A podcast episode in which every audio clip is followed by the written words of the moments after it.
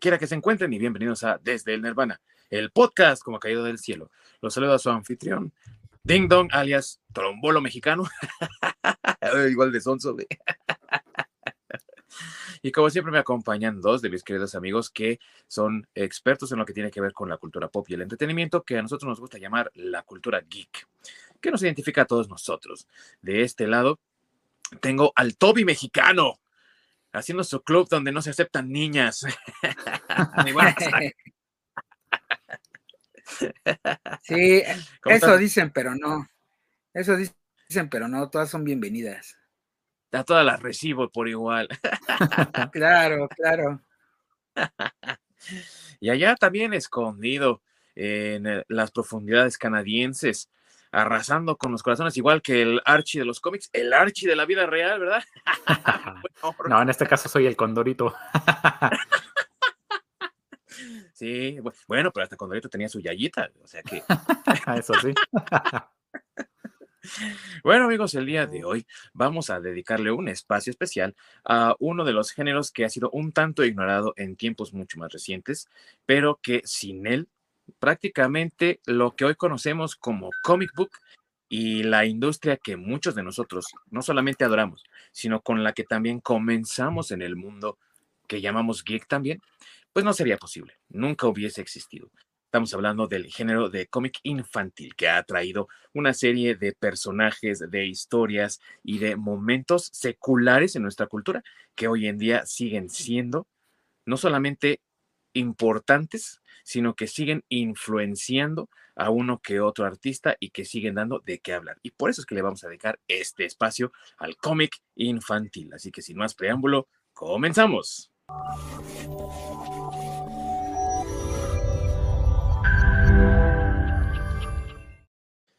Muchas gracias a mi queridísimo amigo Ork, que nos ayuda siempre detrás de los controles para que todo salga de maravilla con las intros, con las salidas, que siempre está ahí ayudándonos a que, pues, el programa corra de manera adecuada, amigos. Y cediéndole la palabra a mi querido Ork, donde nos pueden encontrar nuestros amigos que no nos pueden ver ni escuchar en vivo. Eh, en nuestra, nos pueden localizar o ver en nuestra repetición en nuestro canal de YouTube. Eh, desde Nalvana Podcast. O si no, nos pueden escuchar en cualquier plataforma de podcast de su preferencia, ya sea Spotify, Apple, Google, etcétera. Así es, amigos, y también nos pueden encontrar en redes sociales como Facebook y Twitter, como desde Nalvana Podcast, donde también nos pueden dar sus sugerencias, nos pueden comentar cualquier tipo de situación eh, relacionada con este mundo del cómic, de la historieta, de la cultura geek y demás. Estaremos muy contentos de recibir sus opiniones, sugerencias y todo lo que ustedes nos quieran compartir. Y amigos, para comenzar en este viaje por el cómic infantil, es importante que también le demos cabida un poco de contexto hacia cómo estaban las cosas y como muchos seguramente sabrán, uno de los medios de información y comunicación más importantes, por lo menos en las últimas dos en los últimos dos siglos ha sido el periódico y como tal también ha tenido a bien eh, darle un espacio a la sátira y al humor, eh, sobre todo al principio con caricaturas que trataban de darle un poco de luz humorística a situaciones como elecciones o algún otro eh, algún otro pormenor de la política o del gobierno de un país. Y esas caricaturas, pues obviamente eran populares en los periódicos, lo que también le dio cabida a otras cosas un poco más elaboradas, como eh, secuencias cortas de narrativa gráfica, es decir, utilizando diferentes paneles para contar una historia, como a principios del siglo pasado, del siglo XX, con una tira cómica llamada El Yellow Kid, un niñito que hablaba a través de su eh, camisa bastante larga, por cierto, muchas tallas mucho más grande, y que tenía los diálogos que el niño decía en la misma playerita que ganó gran popularidad en los Estados Unidos, sobre todo en la zona de Nueva York, y gracias a eso es que otros también buscaron darle un uso narrativo a esa nueva técnica y comenzaron a crearse otros personajes que poco a poco ganaron popularidad de la talla de personajes como incluso el mismísimo Popeye el Marino y otros personajes también que después se convertirían en icónicos de una editorial que directamente tenía trato con todos los periódicos de los Estados Unidos para poder tener a sus personajes y sus historias en los mismos periódicos de circulación diaria, amigos. Esto era de circulación regular, de lunes a viernes, de lunes a sábado, que se llamaba King Features. Bueno, se llama todavía, ¿no? La King Features tenía todos estos personajes y todas estas historietas que circulaban en diferentes periódicos. Y obviamente circulaban doble o había doble secuencia los domingos como tal vez se acordará mi querido Masacre, que también ocurría aquí en México durante muchos años, o sea, estamos hablando de que desde los años 30 o 20 y hasta ya muy entrados de los años 80, era esa la tendencia de que hubiera eh, historietas que las llamaban ellos allá en, Estados Unidos las tiras cómicas o lo que se conoce como funny papers, ellos allá, y que aquí eran solamente una, un, un suplemento, pero que había de lunes a viernes un suplemento sencillo y los domingos había un doble suplemento, amigos. ¿Qué o no, mi querido amigo? Sí, era el suplemento dominical, así le llamaban, y ahí es donde venían, este, pues digamos el equivalente a, bueno, era doble porque uno era más dedicado como a reportajes especiales o alguna situación de la semana, así, o alguna investigación periodística o algo así, en, en una parte del suplemento, pero la otra parte del suplemento, este, era donde venían las tiras cómicas, ¿no? Que pues por eso es que era doble suplemento los domingos, porque es donde venían este, los fragmentos de, tiras cómicas. Claro, a mí, digo, no me tocaba la, o sea, sí estoy grande, pero no estoy tan grande. Ah, Entonces, obviamente, obviamente no me tocaron los suplementos este, donde venía. Todavía me tocó que aparecían algunos la pequeña Lulu, pero normalmente ya me tocaron, este, lo, o lo que regularmente estaba, pues ya era Garfield o, este, algo, algún personaje ya más, más reciente de, que aparecía ahí en las tiras cómicas, incluso españoles, ¿no? Porque también había pedacitos, por ejemplo, de estos que son muy famosos en España, es este Filemón y Mortadelo. Este, ahí venían en, ese suplemento. Digo, aquí no, también tuvieron su cómic, pero no fue como tan, tan, tan, tan famoso, pero sí en el, en el suplemento dominical de los domingos, ahí sí venía este Filemón y Mortadelo, seguramente los han visto, nada más que no saben cómo se llaman, pero seguro se han visto el dibujo. Este, eh, también, incluso había pedazos de, o, tiras así de, de, Asterix y Obelix, de ah, así varios, varios, varios más, más recientes. Eso fue, sí fue lo que me tocó en ese doble suplemento de los domingos en el Universal, me acuerdo, el periódico que traía el doble suplemento y el Excelsior traía una serie de tiras cómicas, aparte, amigos, que eran, uh, no, o sea, eh, tiras cómicas así tipo Trucutru y todas estas. Eh, había unas que publicaban diario y había unas que publicaban exclusivamente los domingos y había unas que publicaban diario y los domingos, pero los domingos era una historia inédita, a veces ni siquiera conectada con la de lunes a viernes. Era una cosa increíble, pero tristemente, amigos, los ventas llegaron y los suplementos diarios desaparecieron. Ya no había tiras cómicas diarias. De hecho, desde los 80 ya estaban empezando como que así a ir de lado, no los empezaban a sacar. Y ya nada más había ni siquiera suplemento doble, amigo. Ya nada más era el suplemento dominical. Incluso ya entrado el Universal ya nada más tenía el suplemento dominical, ya no tenía el doble suplemento, ¿no? Así es. Eh, y de hecho, muchas veces Sí, de hecho muchas veces ya ni siquiera traían cómics, ya por ejemplo cuando salieron los resultados de la UNAM o del Poli, ahí venían en el suplemento, entonces eh, eh, digamos que ese en esa fecha te quitaban el suplemento porque metían los resultados de, de, pues, de los exámenes de la UNAM o del Poli. Entonces, este, pues ya ahí como que la tira cómica la iban haciendo a un lado, ¿no? Aquí en México. Ah, porque cabe mencionar que de los personajes que no dijimos, perdón, fue Condorito. Condorito también tenía, aparecía en los suplementos ah, dominicales. O sea, aparte de su cómic, aparecían los, en, los, en los suplementos.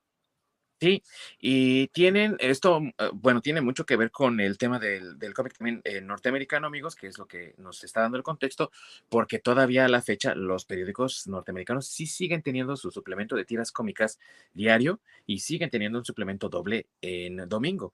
Nada más que no todos eh, ya se publican de forma física, hay muchos que lo hacen en forma digital y entonces ahí sí ya las tiras cómicas ni siquiera están insertadas en el mismo periódico, sino que es un apartado, ¿no? Es, tiene su propia sección completamente, ya no es parte del, del diario como tal. Pero a lo que voy con esto, amigos, y a lo que queremos llegar es que imagínense la cantidad de historias de hacer tiras diarias para diferentes personajes. Imagínense nada más la cantidad de historias que tenía un personaje como Popeye a principios de los años 40, que había sido publicado ya por cierto tiempo, ya llevaba bastante tiempo siendo publicado del diario y los domingos, y entonces muchas veces las editoriales como King Features no se daban abasto con tanta demanda que había para más historias y más historias y más historias. Y aunque eh, utilizaron otras nuevas tecnologías, como en el caso del cine, donde, por ejemplo, al principio de las películas, en los años 30, en los años 40, había una serie animada, ¿no? Como los cortos de Disney, de Mickey, los cortos del mismo Popeye el Marino. Aún así, había mucha demanda. Así que algunas editoriales voltearon a ver a esta nueva idea, que es compilar las historias, compilar las historietas que salen en los periódicos y engraparlas juntas y publicarlas. Hazte cuenta como si fuera el VHS de aquella época o el DVD de aquella época, ¿no? Ya lo leíste en su lanzamiento original. Ahora te mostramos la edición que te llevas a tu casa, ¿no? Y que te puedes quedar. Y que era el cómic, que también se llamaban los Famous Funnies o los Funny Stories, que tenían animales antropomorfizados, que tenían personajes ya popularizados y que eran reimpresiones. Pero en algún momento el material se empezaba a acabar y ahora, ¿qué podemos hacer para continuar la publicación de los cómics? Porque están bastante eh, popularizados, están comprándose bien, se está vendiendo esto como pan caliente. ¿Qué más podemos sacar? Hay que hacer historias nuevas. Y entonces empezaron a crear sus propias historias y sus propios personajes. Y así tuvimos la creación de una inmensidad de nuevos personajes que los niños devoraban amigos y obviamente también llegaron a México. Y vamos a hablar de esos personajes, principalmente de la mano de dos grandes editoriales en los Estados Unidos, que fueron Harvey Comics, Archie Comics, que fueron avasalladoras en ese rubro, y vamos a hablar también del cómic mexicano infantil y vamos a enfocarnos principalmente en una de las editoriales que tristemente ya no está entre nosotros, que es Editorial Beat.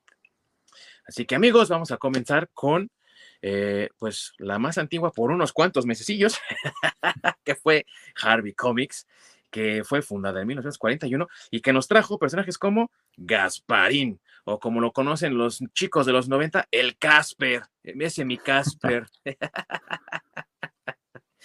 y yo quiero, yo quiero pensar, pero mejor me, me disipo la duda, ¿sí leyeron Gasparín, compadres? Eh, yo sí, pero eh, bueno, es que aquí en México era un poco diferente.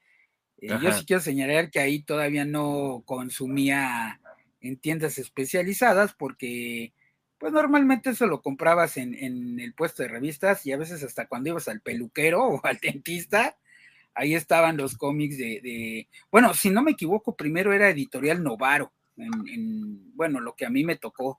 Eh, era editorial Novaro, lo primero, después creo que fue editorial Norma y después ya fue editorial Vid. Pero Gasparín, eh, propiamente hablando de Gasparín, este, Archie, La Pequeña Lulú, algunos Popeyes por ahí, cosas así, me tocaron que yo más recuerde, eran más, este, bueno, en cómic, eran más este, editorial Novaro, creo que era lo que más, más me acuerdo. Y yo creo, no sé cómo estaba ahí Editorial Novaro en aquel, en aquel momento, pero ellos eran los que publicaban prácticamente este, pues Gasparín, este, Archie, creo que también lo tenían. No me acuerdo, pero digamos que Novaro tenía como varias de las licencias de, de este, hagan de cuenta que era como si fuera ahorita, ahorita Panini Comics y eh, Editorial Televisa, tenían así como que repartidos los, los, los personajes. Entonces aquí realmente, pues yo Gasparín sí lo leí, pero por ese lado, ¿no? no Obviamente no era ninguno de los, de los números originales, ni mucho menos. Y las historias, pues creo que menos, eran, este, sí eran originales, pero no eran de las más viejas, creo que eran así, con diferencias como de un par de años de lo que salía en, en Estados Unidos, es lo que se reflejaba aquí. Entonces, Gasparín sí lo llegué a leer, pero me acuerdo que era más como un, mm, como un suplemento. Venía, por ejemplo, no sé, la pequeña Lu en un pedacito y luego Gasparín en el otro. O venía Gasparín y no sé, este, este, Sabrina la bruja, ¿no? O cosas así. O sea, estaban como combinados los, los, los, los personajes. Sí, y eh, muchas veces, una semana la portada era Gasparín y la siguiente semana la portada era La Pequeña Lulu, ¿no? Porque se incluían dos historias y demás. Ya después en los 90, amigos, ya era como Flickbook, ¿no? Y en la portada estaba Pequeña Lulu y luego le dabas la vuelta, ¿no? Para leerlo como al revés. Y ahí estaba la otra portada, que era la portada del otro personaje, Gasparín o Ricky Ricón, en fin, el personaje que hubieran complementado para ese suplemento.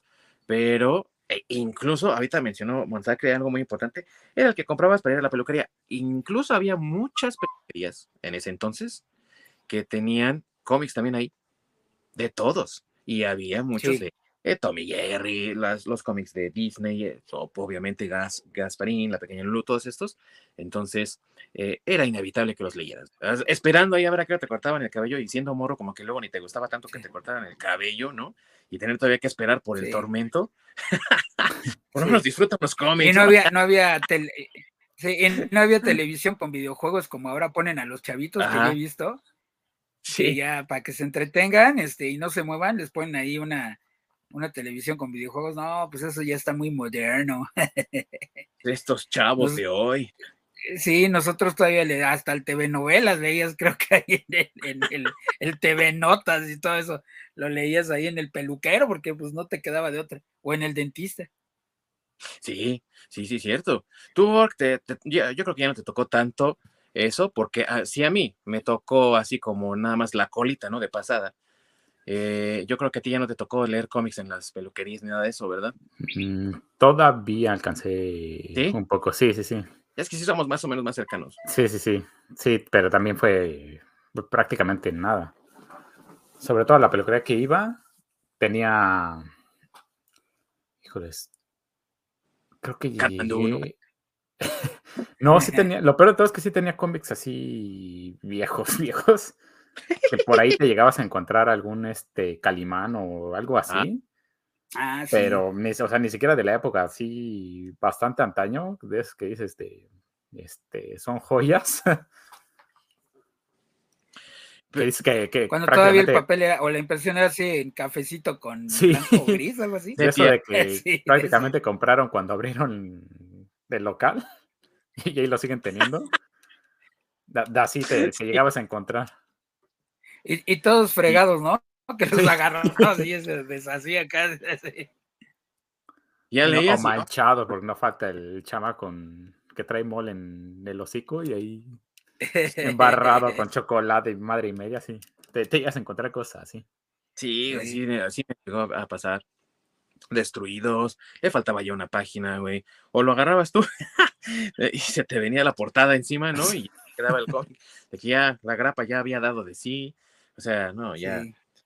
una desgracia, pero aún así era lo que había y los disfrutaba uno de leer, ¿no? Y muchos de estos personajes, amigos que nos ven y que nos escuchan, hoy en día tal vez no sean tan populares, pero que generaron eh, incluso eh, hasta series animadas. Yo me acuerdo mucho de la serie de dibujos animados de Casper y sus amigos, donde salía el patito Huey, ¿no? Que era este como bebé pato grandote, así todo toscote, su pañalote, güey.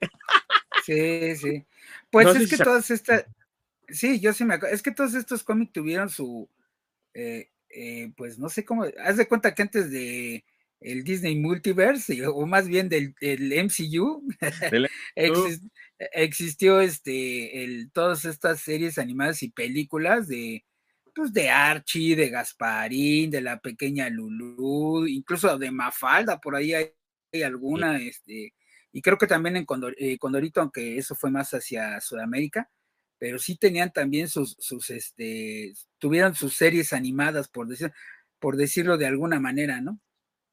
Sí, pues y Gasparín fue tal el éxito que terminó siendo una película como tal, que es donde sale Cristina Ricci, que tenía como seis años, una madre así. Sí, sí. sí. Sí y donde sale Bill Pullman, aparte de su papá haciendo la de ah, psiquiatra, de, psiquiatra de Pero, oye, pero desde antes, ¿no? Porque también estuvo la película de Popeye. Y sí, este, claro. Y Robbie Williams era, era Popeye. Sí, cierto.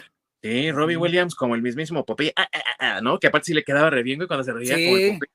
Sí, sí, sí, sí. Y, y, Shelley Duvall, güey, antes, bueno, mejor dicho, después de que la destruyera eh, Stanley Kubrick, güey, en El Resplandor. Sí, sí, sí. sí. Recupero haciendo Popeye, güey. ¿Qué, qué, qué proyecto ligero puedo hacer, güey? Voy a hacer Popeye, güey. Sí, y ella, y ella era Olivia. Sí, güey. Y, y, y, te digo, eh, proyecto ligero, entre comillas, güey, porque ya después la tenías ahí bailando como, porque era como un tipo musical también, ¿no? Sí, sí, sí, fue como un tipo musical. Y dices tú, güey, te fuiste a tratar de recuperar y ah, yo creo que acabaste más exhausta, güey, ahí te, tanto baile y todo. Bueno, pero te- ten en cuenta la chinga que la trajo este Stanley Kubrick. No, sí, güey. De Bueno, que, sí. o sea, no la dejaban dormir, la asustaban, la tenían Sí. con la, en la punta del cuchillo casi casi. Sí, no, sí, tienes razón en eso. porque Sí. Ha de haber sido una bendición, ¿no? Sí, por lo menos ahí Sí. tuvo descanso. Por lo menos se divirtió con Robin Williams, porque también recordemos que Robin Ah. Williams pues apenas empezaba, eran sus primeros pininos. Sí, es cierto. Y fue como que donde se dio a conocer como actor de cine tal, tal- así como tal, ¿no? Entonces Sí. fue un vehículo para él poder brincar de la televisión al cine. Sí. Y aparte, pues, eh, digamos que, eh, miren, eh, bueno, eh, como bien ya comentó Ding Dong, todos estos personajes son originarios eh, o creados en los 40, ¿no? Este Archie, la pequeña Lulú, e incluso Condorito también es de por esas épocas. Este, y digamos que, no sé, como que tal vez fueron la niñez de la gente que nació en esa época. Y en los 60s y 70s les hicieron sus caricaturas, ¿no? Sus series animadas en los 60s y los 70s. Te digo que es como la equivalencia a lo que es ahorita el MCU, ¿no? La generación que, que los vi- vio primero en cómica en esa época, en los 60s, 70s fueron este, caricaturas y en los 80s algunos de ellos llegaron a ser este, eh, películas, ¿no? O incluso en los 90s, porque creo que la de Gasparín es de los 90s. Sí, es 90. Sí. Sí, esa se entiende por lo del CGI y todo eso, ¿no? Pero sí hubo un montón de, de historias que eh, se buscaba hacer en otros medios. Y es algo también Sí. muy interesante, amigos, que, por ejemplo, Harvey Comics, de lo que estamos hablando ahorita con personajes de, de Gasparín y de Ricky Ricón, era así como el rey de los cómics para niños, porque tenía al Patito Huey, tenía a Ricky Ricón, tenía a Gasparín, tenía al Arlequín, tenía un montón de personajes. Y entonces se le acercaron los de Paramount, que tenían un estudio de animación que llamaban el Famous Pictures, de donde salió Superman, Popeye, Betty Boop, ¿no? Y les dijeron, oigan, sus personajes tienen potencial. ¿Cómo ven? ¿Los ocupamos? Y dijeron que sí, pero no les, no les dieron a todos, les dieron unos cuantos, y el de Ricky Ricón se lo dieron a Hanna Barbera. Y, o sea, ¿quién no se acuerda, los que tengan edad, obviamente, de la caricatura de Ricky Ricón, donde salía la, eh, la- su propia robotina, güey? Pero esa tenía cabello, cabello rojo, Sí, es cierto. y parecía Sí. como Frankenstein, quijadota así bien salida. Sí, sí. ¿Qué es lo que te digo, no? O sea, esa, esa caricatura también es creo que de finales de los 70, principios de los 80, me parece. Y, este, y después ya en, en los 90 fue este película, ¿no? Con Macaulay Culkin. También Sí, exactamente. Ajá, también. Sí. eh, fue primero esa y luego la de Gasparín, güey.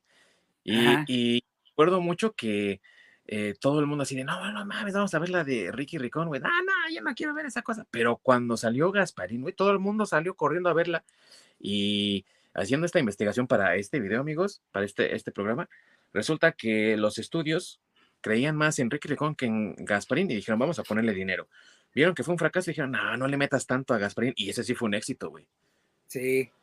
Pues es que creo que es más consentido Gasparín que Ricky Ricón, ¿no? O sea, Ricky Ricón sí es como Sí. consentido, pe- pero creo que las aventuras de Gasparín estaban mejor.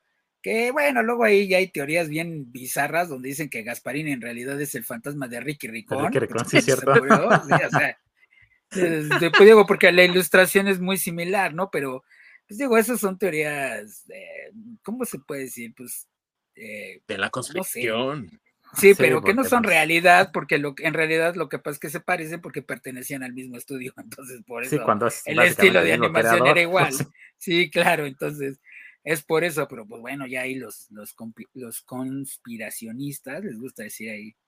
No, es que es la verdad. Y- incluso si lo buscas en YouTube, yo me topé con varios también que estuve investigando, este, la verdadera y terrible historia de Ricky Ricón y sale la, en, la, en la miniatura es este Ricky, eh, Ricky Ricón y Gasparín. ¿no? Gasparín, sí. Sí, sí, sí, sí.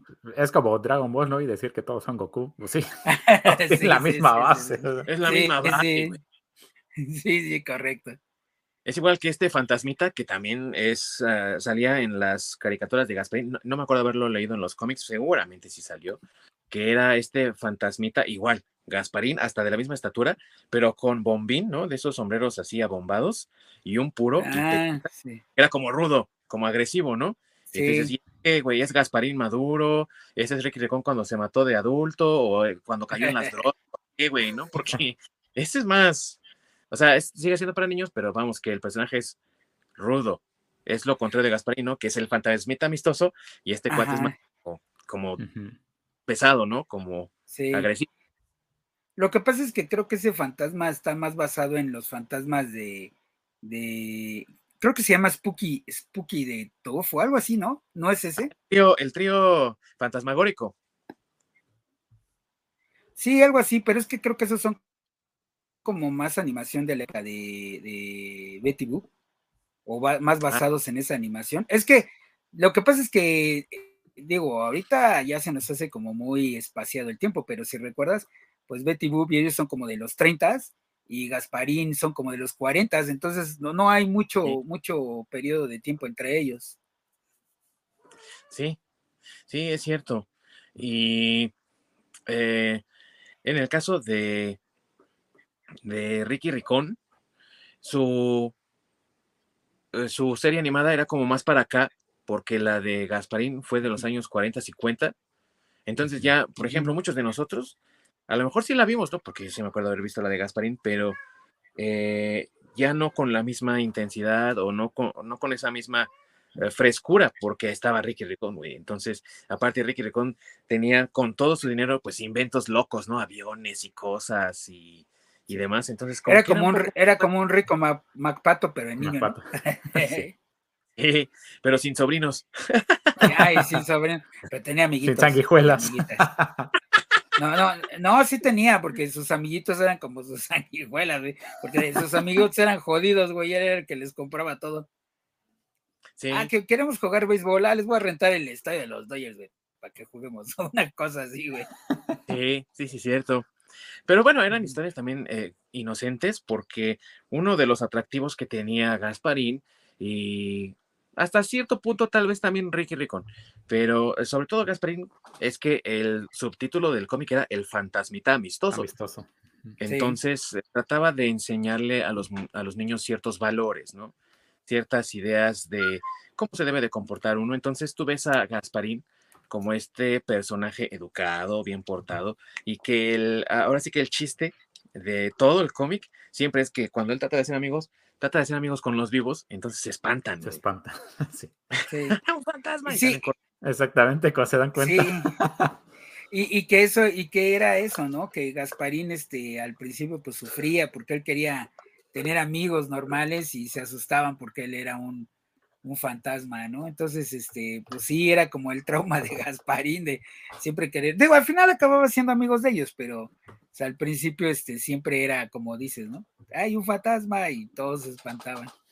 Sí. Y, y, que en dos, tres aventuras se aprovechaba de eso para combatir a los malos y yo creo que era el, el con la moraleja de todos estos cómics era como de siempre haz lo correcto, ¿no? Porque todos ellos, todos, todos, Archie, la pequeña Lulu y todas las situaciones que se enfrentaban, este, pues como tú dices, era más bien como para tal vez educar a los niños y que decirles, mira, pues esto es lo correcto, ¿no? Ah, es que me encontré una cartera tirada con dinero. Ah, pues lo correcto es regresarlas. O sea, ese tipo de cosas, ¿no? Por decirlo así a grandes rasgos. Sí, y eh, ahorita que mencionas lo de la cartera, también es uno de los eh, de las cosas que hacía, por ejemplo, Gasparín, a pesar de que era fantasma, y pues ya qué moralidad que le puede importar, ¿no? Y ve la cartera suelta, y esto creo salió en una caricatura, no tanto en el cómic, pero se desaparece, ¿no? Porque esa era una de las características de Gasparín, que se hace invisible, y entonces dice, señor, tiró su cartera, ah, muchas gracias, y voltea, y ve la, la cartera flotando. Y de, ya Gasparín se hace visible. Aquí está, señor, un fantasma, ¿no? Y sale corriendo y el güey se queda con la cartera en la mano, ¿no? Como, ¿y ahora qué hago? Sí. Y entonces la, la, la narrativa es, bueno, ¿qué hago con esto que no es mío? Que es otra forma también de enseñarle a los niños esa parte de, pues lo que no es tuyo, no es tuyo y tienes que ver la manera de, de arreglarlo, de regresarlo o lo que sea.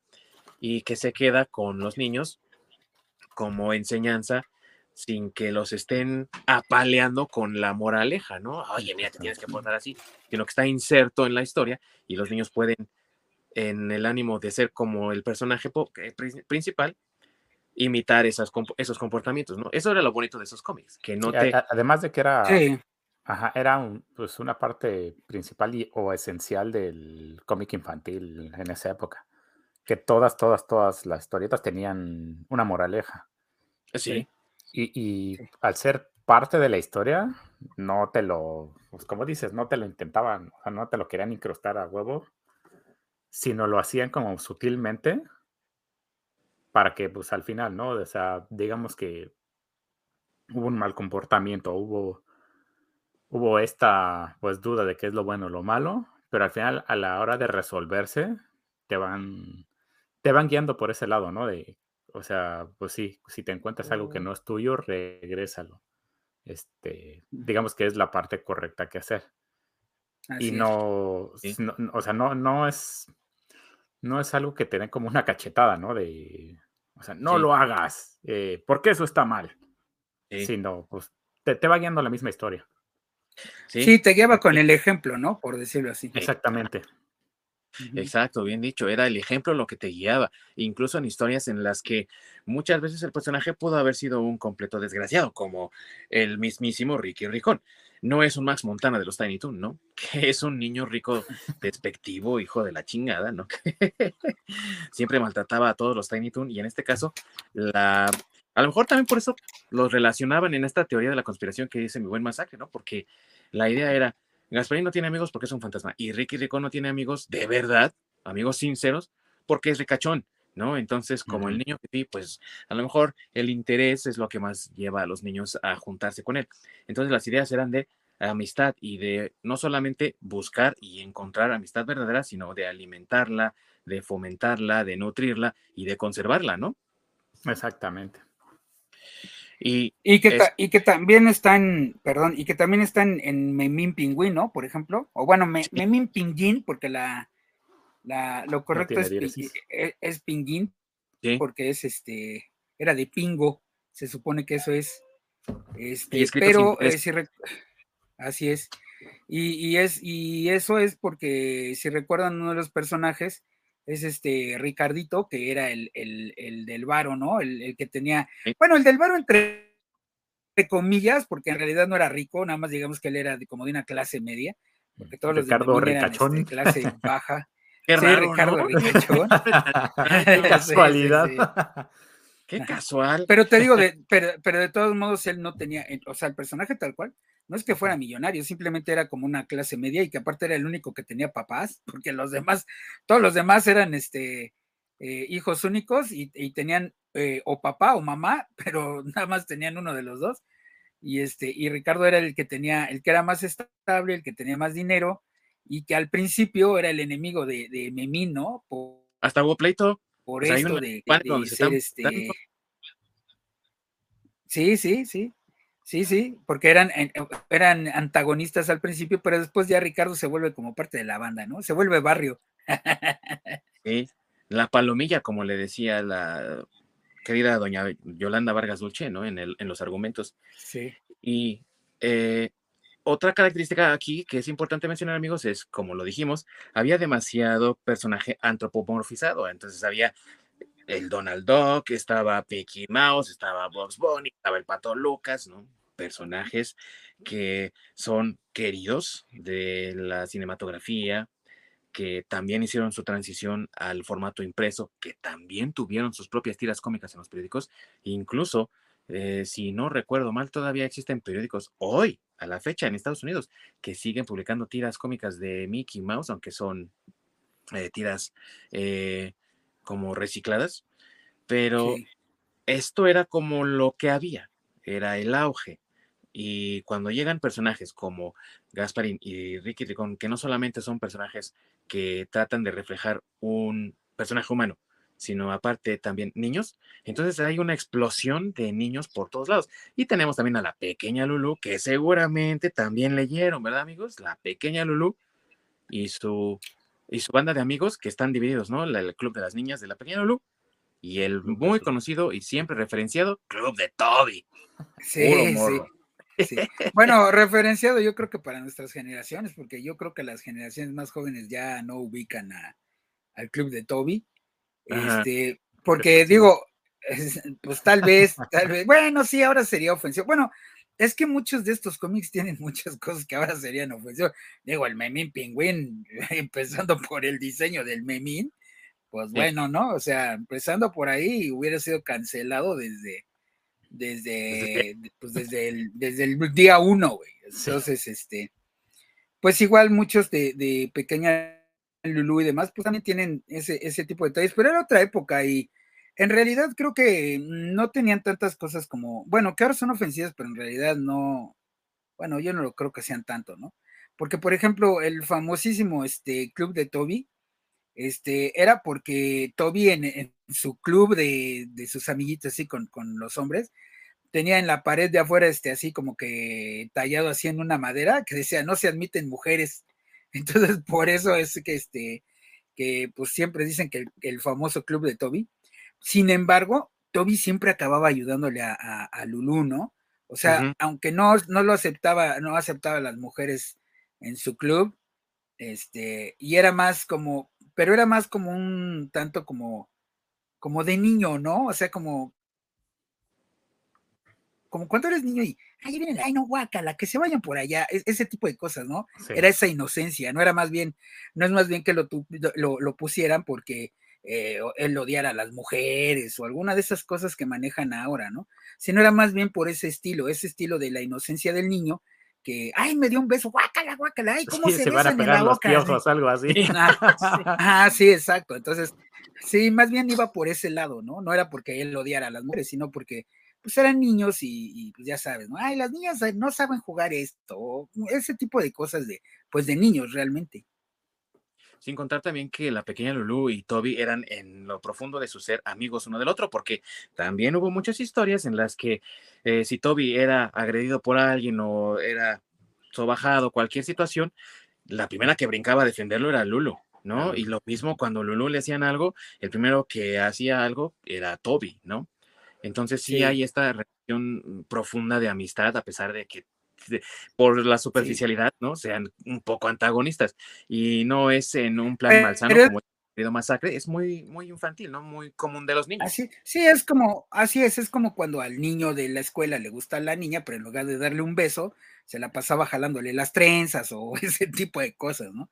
Porque en realidad, exacto, porque en realidad Toby y Lulu siempre tuvieron una relación, este, pues niño, porque ellos, ellos siempre este, se apreciaban así, pues te digo, eran más una intención de algo de niños, no propiamente algo de adultos.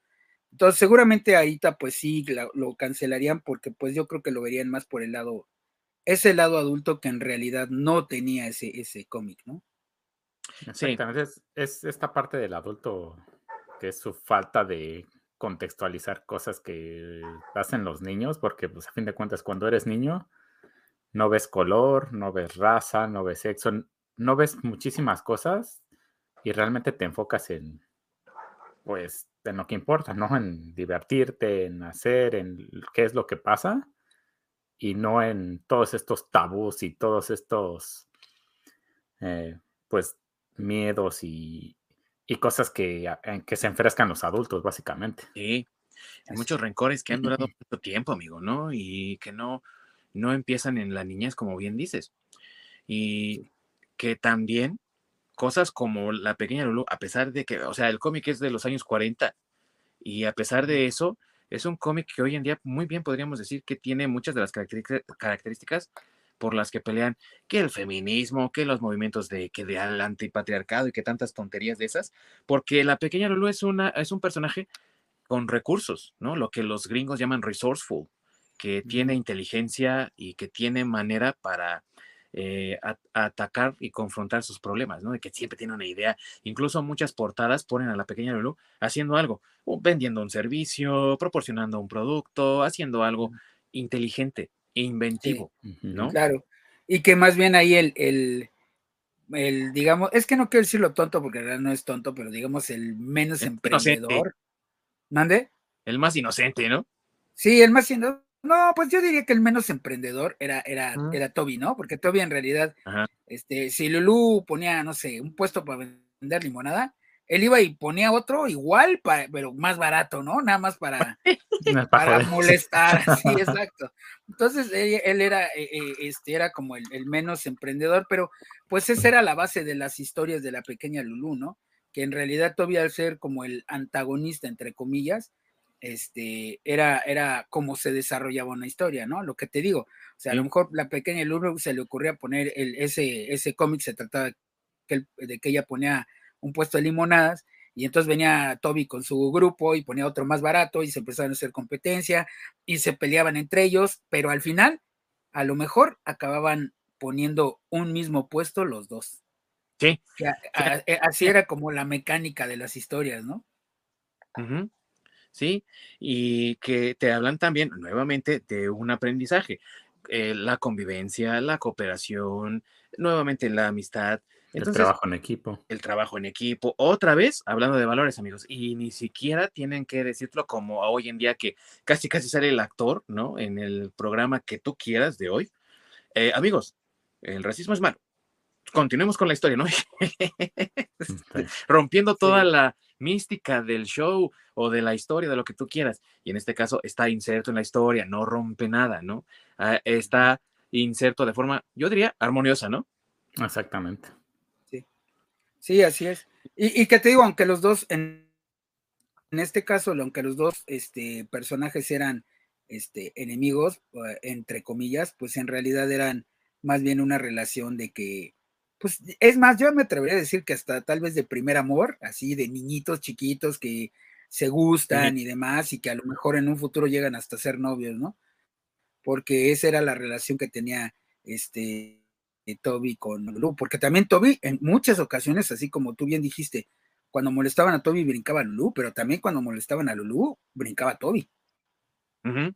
Sí, y todo eso también llegó a tener tanta popularidad que hizo una, una serie animada en los años 60 de La Pequeña Lulu, que nuestros padres, seguramente nuestros hermanos más grandes, vieron de primera mano, que algunos de nosotros alcanzamos a ver en repeticiones, pero que les garantizó un éxito bastante decente, o sea, la serie sí tuvo eh, cierta duración, no estoy diciendo que sea la mejor serie, a lo mejor si tú no quieres, pero que eh, e incluso en, su momento competía con la serie de Mr. Magoo, que en los años 60, los que son de esa época, y tal vez un poquitito más jóvenes, como entre la generación de nuestros papás y la generación de Mi Buen Masacre, tal vez recuerden, ¿no? Ese, ese personaje como... Eh, eh, tenías que ver esa caricatura sí o sí, ¿no? Y aún así, la pequeña Lulu, no sé si en México, la verdad, porque pues ya... No, yo no conozco a nadie que la haya visto de primera mano, pero en Estados Unidos sí, era una, una caricatura con bastante pegue que competía fuertemente con Mr. Magoo. Sí, sí, eh, ah, digo, a mí tampoco me tocó, es como una generación antes de la mía, como tú bien dices, la generación entre mis papás y, la generación, digamos, la gente que tiene tal vez 55 o tal vez 60 años por ahí ahorita, es la, la generación que le tocó ver eso de, de pues Mr. Magoo, el gato Félix, este, la pequeña Lulu, este, creo que Ultraman también, o sea, bueno, a mí Ultraman me tocó, pero ya igual el final, pero pues, o sea, yo te estoy hablando de que la llegué a ver tal vez finales de los 70, principios de los 80. Bueno, y finales me refiero como en el 79, 80, algo así, que yo todavía estaba muy niño. Y este, pero sí eran caricaturas que veían la generación, los, los que estaban más grandes, ¿no? Más grandes que yo. Sí, sí, y eh, todavía esa adaptación de la pequeña Lulu eh, tuvo una, una vida de un año apenas, y aún así fue una vida exitosa y muy fructífera que muchos recordaron con cierto amor, con cierto cariño y agarrándose de ahí. y agarrándose de las, no, de los cómics, sino de las tiras cómicas de los periódicos, hicieron una nueva versión en los años 90, de la que yo sí me acuerdo, porque esa sí la vi, a mí sí me tocó, de la pequeña Lulu, que hizo un estudio canadiense, güey, aparte. O sea, los canadienses, ya sabes, raros como, como mi bueno lo sabe, dijeron, güey, pues vamos a agarrar a la pequeña Lulu, vamos a decirles a los de los derechos si nos la quieren prestar, y toma la que hacen? Su serie de La Pequeña Lulu, y luego se la vendieron a HBO, güey. Y Cartoon ah, Network se la agarró así a HBO y la, y la puso Cartoon Network, porque yo no la vi en HBO, güey. Yo la vi en Cartoon Network, güey. Y no, a mí sí me gustaba esa, esa, esa versión de la pequeña Lulu, güey, porque aparte, en, la, en los episodios hacía stand-up, güey. Salía así enfrente del escenario. Ah, sí, cierto. Y hacía un chiste, un comentario. ¿Te acuerdas, Ork? Sí, sí, cierto, sí, cierto. sí, Entonces, sí. sí, sí, sí, ya me acuerdo, sí. Y por lo que veo tú también, Masacre, la viste. Sí, yo también la vi. Bueno, vi algunos capítulos. Lo malo es que lo malo de esas caricaturas es que como no eran como de, eh, no sé, como muy populares, porque en esos momentos eran más populares alguna otra cosa, este, las metían en horarios que a veces, este, pues ya sabes, ¿no? La historia en México cuando era en el Canal 5 de, pues métele las caricaturas, al fin, pues ni se dan cuenta y yo creo que ni las revisaban y te ponían esas caricaturas, este, no sé, un mes la podías ver de 2 a 3 de la tarde y al otro mes ya te la cambiaban y ya te la ponían a la de 5 a 6 o cosas así y siempre andaba brincando por toda la, programación, entonces era como bien difícil estarla siguiendo porque no era una caricatura tan popular. No, sí, era como un eh, gusto adquirido tal vez para muchos de nosotros que fuimos niños en ese momento o no tan niños, pero era divertida, la verdad. Y sí recuerdo eso que dice mi querido Masacre, porque creo que fue Azteca 7 después la que trajo esa serie a México para televisión abierta. Y sí, veías la pequeña luego en la mañana y luego la veías en la tarde y luego ya no la veías y luego la volvías a ver pero en la noche o luego era de, de lunes a viernes y luego los sábados y era un desastre. Y pues obviamente ese tipo de transmisiones no ayudan a que un producto genere cierta fanaticada y Aún así, la serie duró bastante, o sea, creo que duró como dos temporadas, algo así, y era entretenida, la verdad. O sea, sí valía la pena verla. Netflix la tuvo un tiempo, hace ya varios años, creo que por ahí del 2014, 2015 la tuvo, ya no está ahí, pero eh, sí, sí, fue, fue una buena caricatura, ¿no? Y la, la pequeña Lulu sigue teniendo tanto éxito ahora, amigos, que incluso San Diego Comic Con tiene una reunión anual de la pequeña Lulu, de los fans, que reinterpretan alguna historia clásica de los cómics que publicaba de él y que todos así como que se ponen de acuerdo y yo soy este personaje, yo soy acá y así asado y hacen su propia, como una, uh, un reenactment, güey, así de las batallas, ¿no? De las guerras, hacen de la pequeña Lulu. Sí, es que, ¿sabes qué? La pequeña Lulu tuvo muchas, muchas, muchas como reimpresiones, ¿no? digo, aparte de la caricatura y todo esto, este, pues, tuvo un chorro de reimpresiones. Por ahí, cuando también está investigando, por ahí dice que la pequeña Lulú en tira cómica duró desde el 48 hasta el 84, güey. O sea, eran, eh, o sea, para ser una tira cómica, 40 años, güey. Sí, sí, la verdad es que es, es mucho tiempo para una tira cómica. Y el cómic eh, también duró igual, o sea, un, buen ratote, dejó de ser publicado, luego volvió a salir en los 90, yo creo a raíz de la serie de la pequeña Lulu, y hoy en día ya no sale, pero sí hacen siempre, sí o sí, no sé ah, cómo le hagan o a quién le pidan permiso o qué, pero siempre hay un cómic de Halloween de la pequeña Lulu en el Halloween Comic Show o como se llame, ¿no? Que es como ah, la el Free Comic Day, que es en mayo. Y eso lo hacen en Estados Unidos cada eh, octubre, no me acuerdo qué día de octubre, creo que el mismo, el mero Halloween, ¿no? Y te regalan cómics igual que cuando es Comic Book Day en mayo, y siempre hay un cómic de la pequeña Lulu, sí o sí, güey, siempre. Sí. a ver si ahora, este, bueno, yo vi por ahí que la mole está organizando un evento también para Halloween. Sea, a lo mejor ah. ahí hay, que ir, a lo mejor te topas el de la pequeña Lulu. Hay que ir. sabe? Es, es, sí, es como el de la gran calabaza de Charlie Brown, ¿no? Algo así, güey, no sé. y, también Snoopy siempre tiene su especial de Halloween en, en estas épocas. También, por supuesto, Casper la tiene, ¿no? O sea, como que hay varios cómics de niños que siempre, siempre ves en Halloween cada año, así religiosamente, ¿no? Y para el deleite de los niños, ¿no? Nosotros como adultos ya la verdad es que yo sí luego de repente se me encuentro alguna de esas joyitas, sí la agarro, sí la consigo y la disfruto, porque es también recordar tu propia infancia. Pero eh, dentro de los personajes también infantiles que merecen una mención aparte y su propio capítulo, y yo creo que lo vamos a hacer amigos en, uno de estos días, el ya mencionado Charlie Brown, ¿no? Eh, que también viene de esta popularidad de hacer niños protagonistas de las historias y que aparte les dejan una moraleja a los más pequeños.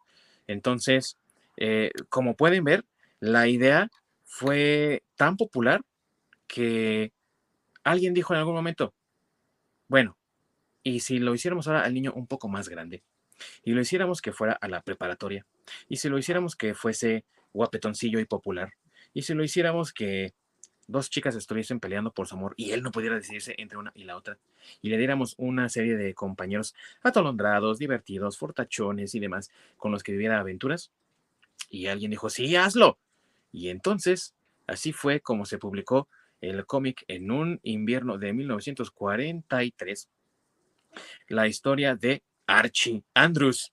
Aparte, ¿no? Archie Andrews, que se ha convertido en uno de los personajes más populares al día de hoy del cómic, no solamente infantil, sino yo diría de la industria entera, ¿no? Del cómic internacional, porque ha tenido versiones en español, en italiano, en, oh, por supuesto está en inglés, ¿no? Pero ha tenido en portugués, creo que también tiene una versión en sueco, una versión, versión en danés, en fin, francés.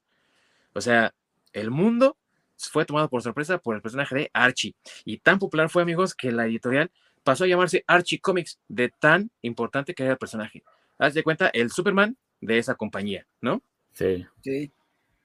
Sí, y, que aparte tuvo, tuvo varios crossovers, ¿no? Así, pero crossovers así, con Depredador, con los Super con Punisher. con Punisher.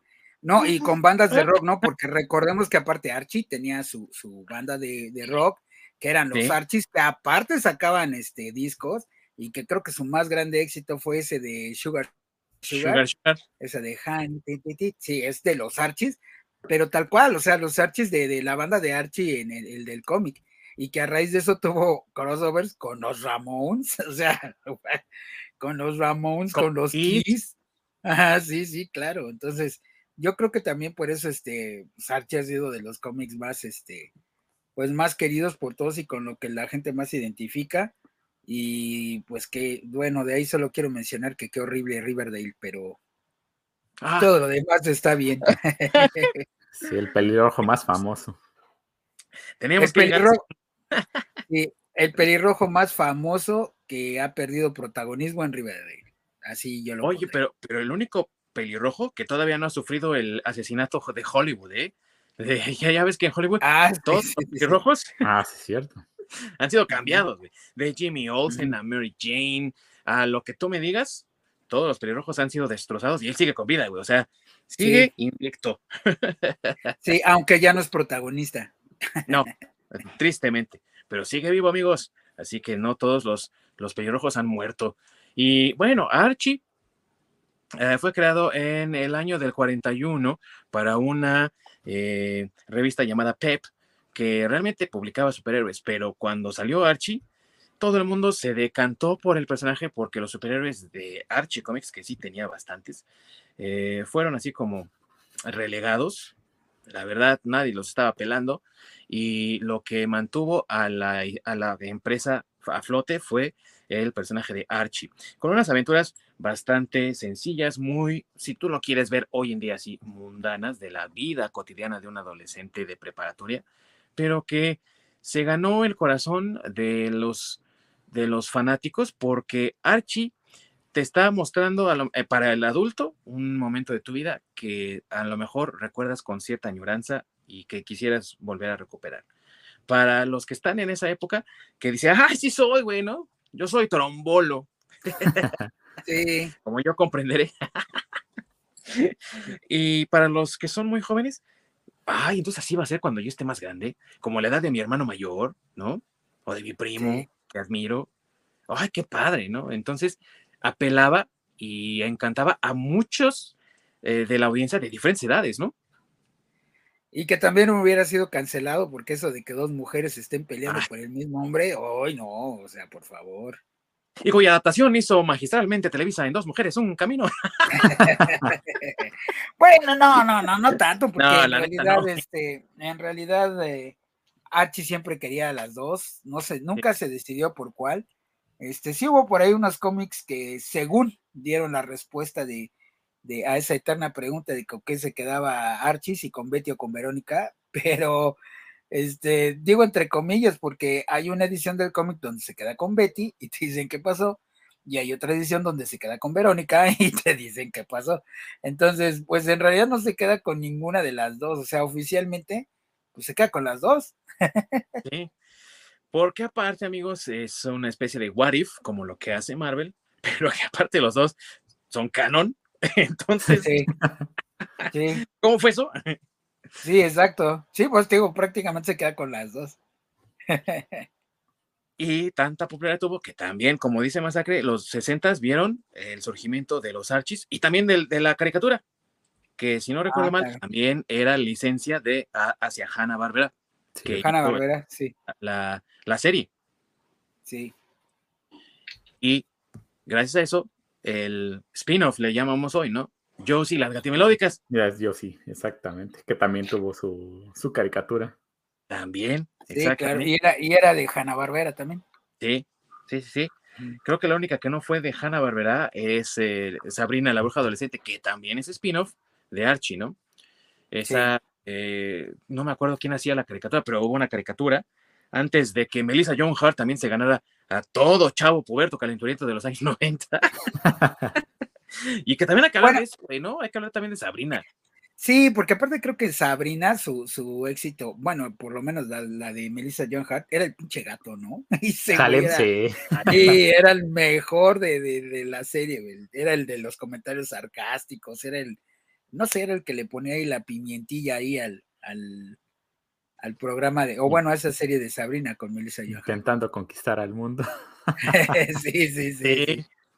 Y eh, todos estos también se hicieron entre ellos crossovers, o sea, Archie y Sabrina se convirtió también en un eh, casi evento obligado de Halloween, ¿no? O las historias de misterio de Archie, que se llamaban en, en inglés Archie's Weird Mysteries o algo así, donde también salía eh, Sabrina y sus tres tías, que ahí sí eran tías, tías horribles, no como en la serie, ¿no? Que eran dos tías muy guapas y todo eran monstruosas, así como la bruja de tipo la de Box Bunny, la que está así de, de piel verde. sí, sí. Sí, Y- sí, sí. Y también hacía crossover con la Josie y las Gatimelódicas. Creo que hasta hubo un cómic en el que era como una guerra de bandas, ¿no? Donde competían. Sí, yo- de los Archies contra. Los Archies contra de- Ujú. Sí, Ujú. cierto. ve- El Orc sí sabe, amigos. ¿Ven? Por eso les digo, por eso está en el programa. Es, es que muy, muy dentro de su corazón es muy fan de Archie. Más bien, de su casa está enamorado de Josie, güey. Ah, bueno, sí, es. No, es que sabes qué, sí, eh, porque aparte, este, todas las, las mujeres, bueno, esas, fíjate, eso, todas las mujeres que salían con Archie, incluso Betty, Verónica, este, bueno, Sabrina, porque a Sabrina también le gustaba Archie, o sea, todas, todas las mujeres, aunque tenían su crush con, con sí, a yo sí no me acuerdo, pero bueno, punto que no lo dudo, ¿no? pero, este, pero todas ellas, eh, independientemente de eso, eran, eran fuertes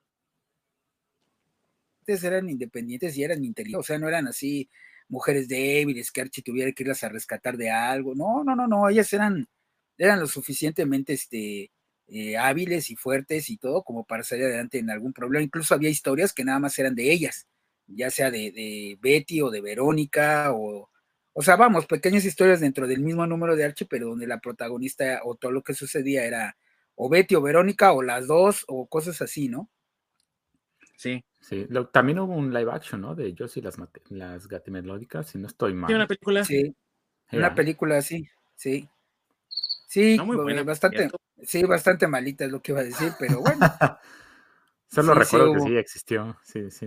sí. Y no Y, era y que sabes que también este me gustó un programa, yo recuerdo que vi un capítulo de Hanna Barbera donde este hacen un crossover con Scooby Doo, Ah, este, yo sí las gatimelódicas y también uno con Ay, ¿Cómo se llamaba el programa este también de Hanna Barbera? Que eran las Wheel Races, o bueno, donde eran las carreras de, Ah, todos estos- sí. No me acuerdo cómo se llamaba esa caricatura, pero también por ahí ya hacen un crossover en esa caricatura. Las Wacky Races, que no, Carreras Locas, ¿no? Se llamaba en español, creo. Creo que sí se llamaban así en español. A mí me gustaban mucho, pero sí, creo que así se llamaban. A mí me gustaba cuando ganaba Penélope. Ah, sí, sí, sí. A mí en realidad me gustaban todos los diseños de los carros. Se me hacían bien chidos. El que era un Sí. panquecito, el que era el este, eh, ¿cómo se llama? El, el de, por ejemplo, el de, el de Penélope, que era la guapa, así, el coche, la- el frente era así como un, un- Con sus labios boca, sus labios y todo así. Sí, a mí eso me gustaba. O el de los cavernícolas, ¿no? Que era así todo, Ah, era de, de ah, piedra, así. El cupé del horror, güey, de las brujas, esas que. Ah, sí, sí, sí. Y que siempre iba con su nube arriba así. Sí, O sea, donde iba y trae una nube negra hacia arriba. Sí. Al buen este Pierno Doyuna y. ¿Cómo se llama el perro? ¿Pulgoso? Patán. Patán. Patán, Sí, patán, sí, patán. Y la risa, ¿no? Del perro. Sí. era- Sí, sí, güey, sí, no. sí. E- Eran, eran otros tiempos, güey, la neta, otras caricaturas. Y qué bueno que hubo esos, esos crossovers y que. Y qué bueno también que hubo Archie Comics, güey, que también, o sea, de la popularidad de Archie salieron el, el cómic de Torombolo, que también vio publicación aquí en México gracias a Editorial Beat. Y el especial de Torombolo tiene una hermanita, ¿no? Cuando eh, le anuncian al Torombolo que va a ser, eh, que va a tener una hermanita, que al final resulta que es adoptada. Bueno, es una chi- también una chistrosada, ¿no? Eh, el cómic de las Josie y las Gatas Melódicas también tuvo su propio cómic. Sabrina tuvo, tuvo su propio cómic. Y tuvieron también sus, sus crossovers entre ellos y luego entre otras compañías y luego entre otras compañías entre ellos, ¿no? Sí, sí. Sí, es que yo creo que Archie era como, pues como el amigo de todos, ¿no? O sea, no tenía problemas de brincar de- o de hacer crossovers con quien fuera, o sea. Y, y- y no se veía mal, y no se veía mal, y siempre había un pretexto para hacer ese crossover. Digo, incluso con, bueno, Archie no recuerdo que haya hecho con Scooby-Doo, pero yo sí sí hizo con Scooby-Doo, y Sabrina creo que también hizo con Scooby-Doo. Creo que sí, no me acuerdo de, de Sabrina, pero sí hubo un montón de, de, de crossovers, ¿no? Y luego eh, también fue, eh, fue la necesidad del- de la casa editorial de decir, bueno, hay que revitalizar a Archie, porque pues era siempre lo mismo, ¿no? De con quién se va a quedar, con Betty o con Verónica, a quién va a elegir, bla, bla, bla. Y dijeron, bueno, pues vamos a darle una vida a Archie, ¿no? Y crearon la vida de Archie en el 2014, donde hablamos de lo que pasó con Archie después de la preparatoria, a dónde fue a estudiar, con quién se terminó casando, y, y aparte hasta muriendo, ¿no? Que termina muriendo. Ah, sí, fue- hay un, un cómic ahí donde se muere. Sí, que fue, creo que se supone que es en el año 2015, que ya Archie está recordando su vida, ¿no? Ya a los setenta y tantos, ochenta y tantos años, y él eh, recuerda, pues, toda la vida que tuvo y todo eso, y fue tan impactante de que todo el mundo dijo, güey, se va a morir Archie, y compraron ese, ese, ese, ese ejemplar y dijeron, güey, se vendió como pan caliente, hay que hacer otro. Entonces al año siguiente hicieron la, el, el, el memorial, ¿no? Le llaman en, en, inglés, no me acuerdo en español cómo se le dice eso, donde todos, ah, eulogía, ¿no? Eulogía, Mm, eulogía, ¿no? sí, donde todos sí, hablan, ah, bueno, sí, cuando- eh, sí. donde tus amigos sí. hablan, Sí, cuando ya te moriste y todos dicen que qué bueno eras. sí, güey. Y así le hicieron, güey. Entonces sale que el trombolo, el Reggie, Verónica, Betty, todos así. Eh, no, güey, el Archie, ¿no? Y ya ves que el Reggie, ¿cómo se le llamaba en español? Se me olvidó. Carlos, Que siempre, ajá, que Carlos, se pegaba por el afecto de, de, de Betty, de, de Verónica, de Verónica. ¿no? Verónica, sí, tienes razón. Y ahí diciendo, no, güey, el Archie, ¿no? Qué bueno. Sí, sí, sí, sí. Y siempre, de que- y Carlos era pues el antagonista. Sí, sí, exactamente. Que, que eh, aparte, o sea, eran como el Flash Thompson y el Peter Parker siempre haciéndose bromas pesadas, Sí. pero ahí sí, güey, cuando- no, güey, el, Archie, mi amigazo, ¿no? Que al final sí eran amigos, ¿no? O sea, también hay muchos, eh, muchas historias en las que son amigos. Y sí, en la, en la banda se supone que Carlos está cantando también, ¿no? Con él. O sea, la Sí. banda es Betty, Verónica, Archie, Torombolo y Carlos. Sí, sí, sí, sí, los principales son los de la banda, se puede decir.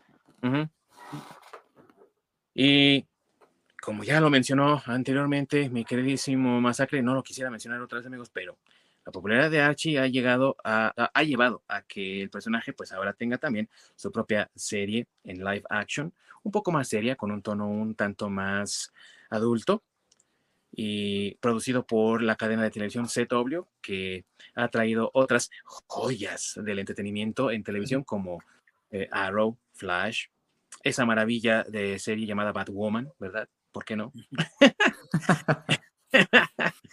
y lo hoyo negro de la destrucción.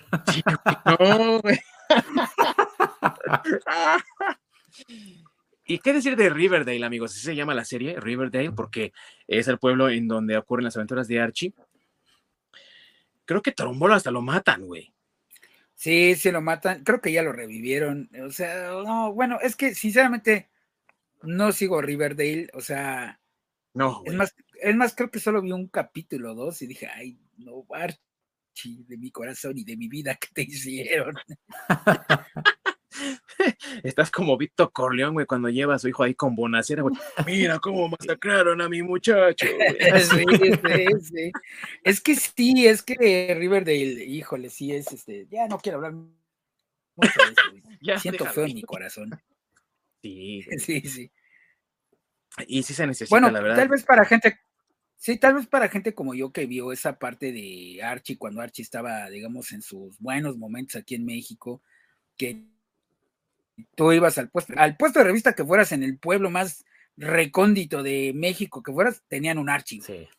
Claro. Y, por, Siempre. Y, este, y, tú leías Archie y, pues eran historias divertidas, eran historias, este, si quieres un poco rosas algunas de ellas, bueno, es que como dices, Archie tenía variedad, pero digamos que la serie regular, por decirlo de alguna forma, pues las aventuras eran un poco rosas, ¿no? Y como te digo, a veces eran eh, las series enfocadas nada más en aventuras de Torombolo solo, o de Betty sola, o de Verónica, o incluso de, Reggie, que en español se llamaba Carlos, este también eh, eh, como aventuras de él solo, a veces en algunas, algunas páginas del cómic, pero aún así eran, eran este, aventuras, pues, no sé, muy, como entrañables, ¿no?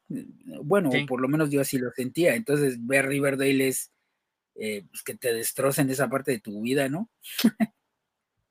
y que también como que se quiere aprovechar de esos cómics edgy, ¿no? Que le dicen ahora, del siglo, de, principios de siglo, cuando hicieron incluso hasta esta revitalización artística de cómo representaban a Archie, ¿no?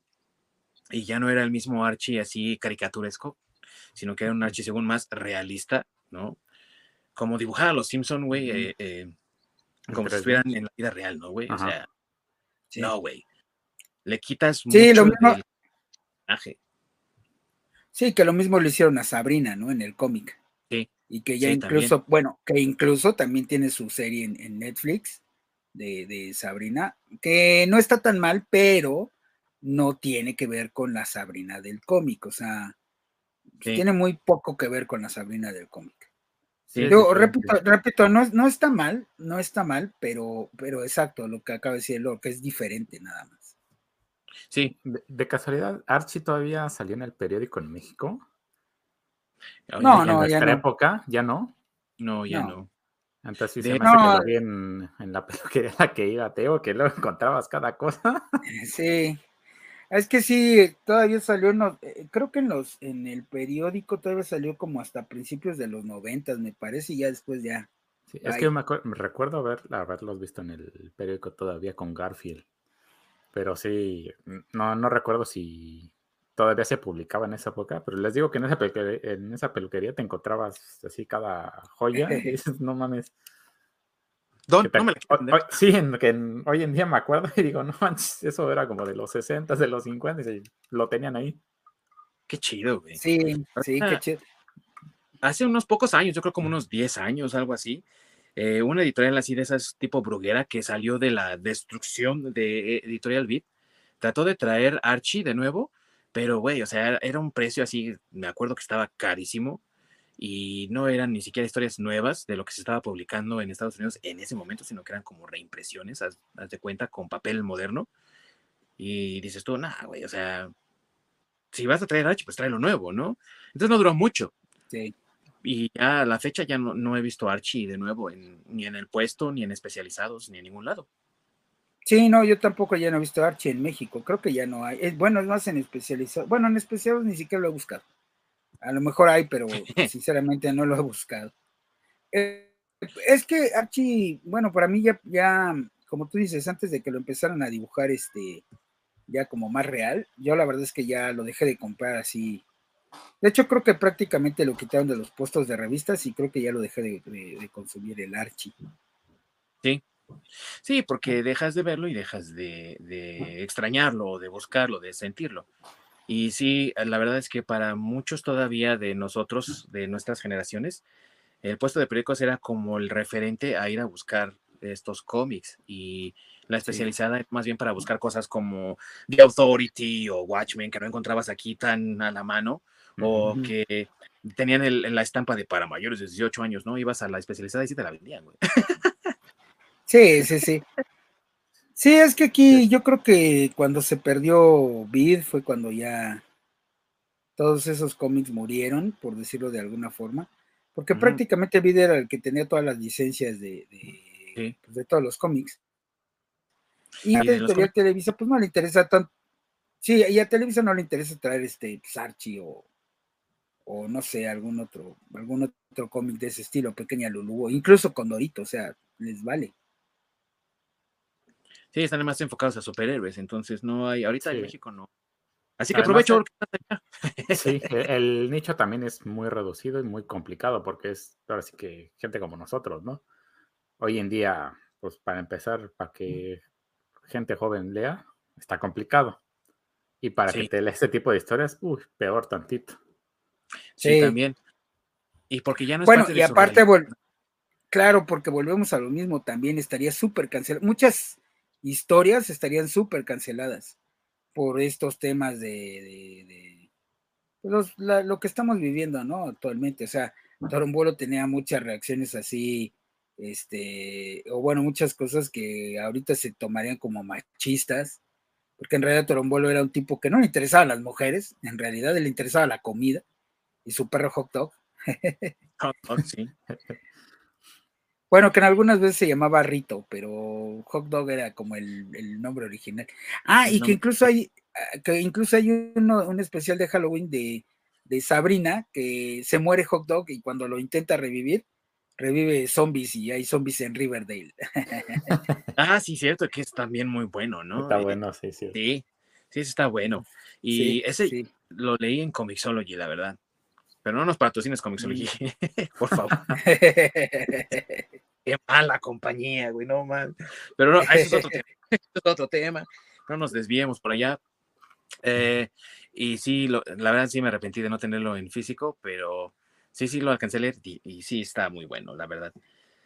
Es que tampoco el, arte de Aguirre Sacasa tiene ningún desperdicio, no es nada en contra de Aguirre Sacasa, pero sí las nuevas versiones que han hecho de Sabrina, de Archie y todo esto, pues le quitan un poco de lo, pues lo bonito o lo, carismático, ¿no? De los personajes. Sí. O, la inocencia, ¿no? Tal vez. O sea, ¿para qué quieres ver un Archie tan real, güey? O sea, si el chiste de Archie, pues era eso, ¿no? Era que te la pasabas bien con sus historias, que no eran unas historias que te estresaran, incluso algunas eran un poco de risa. Y ese tipo, y aparte ver siempre que Archie este, siempre era como bien ligador, pero él no hacía nada para ligárselas, ¿no? Era como que nada más llegaba y se ligaba a las chavas, así. Tenía esa presencia de ligador natural, exacto. Sí. Este, y, eso creo que esa parte aparte era la bonita, porque aparte él incluso, aún siendo así, sabiendo que era así, él no se aprovechaba de Betty o de Verónica, o sea, le gustaban las dos, más bien no se decidía por cuál, pero no tomaba ventaja de ellas. Sí, ahí el punto de situaciones y cosas caricaturescas como tal, o sea, no, no tenía que ser eh, fiel a la vida real, sino precisamente para... O sea, era eso el, punto, ¿no? Que fuera todo caricaturesco.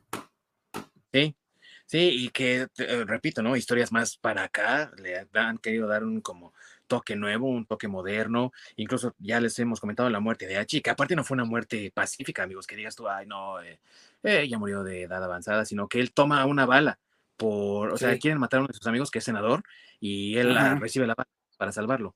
o sea, muere como héroe, pero muere de todas maneras trágicamente, ¿no? O sea, ese tipo de cosas ya medio, repito el término, edgy, no van mucho con Archie, ¿no? O sea.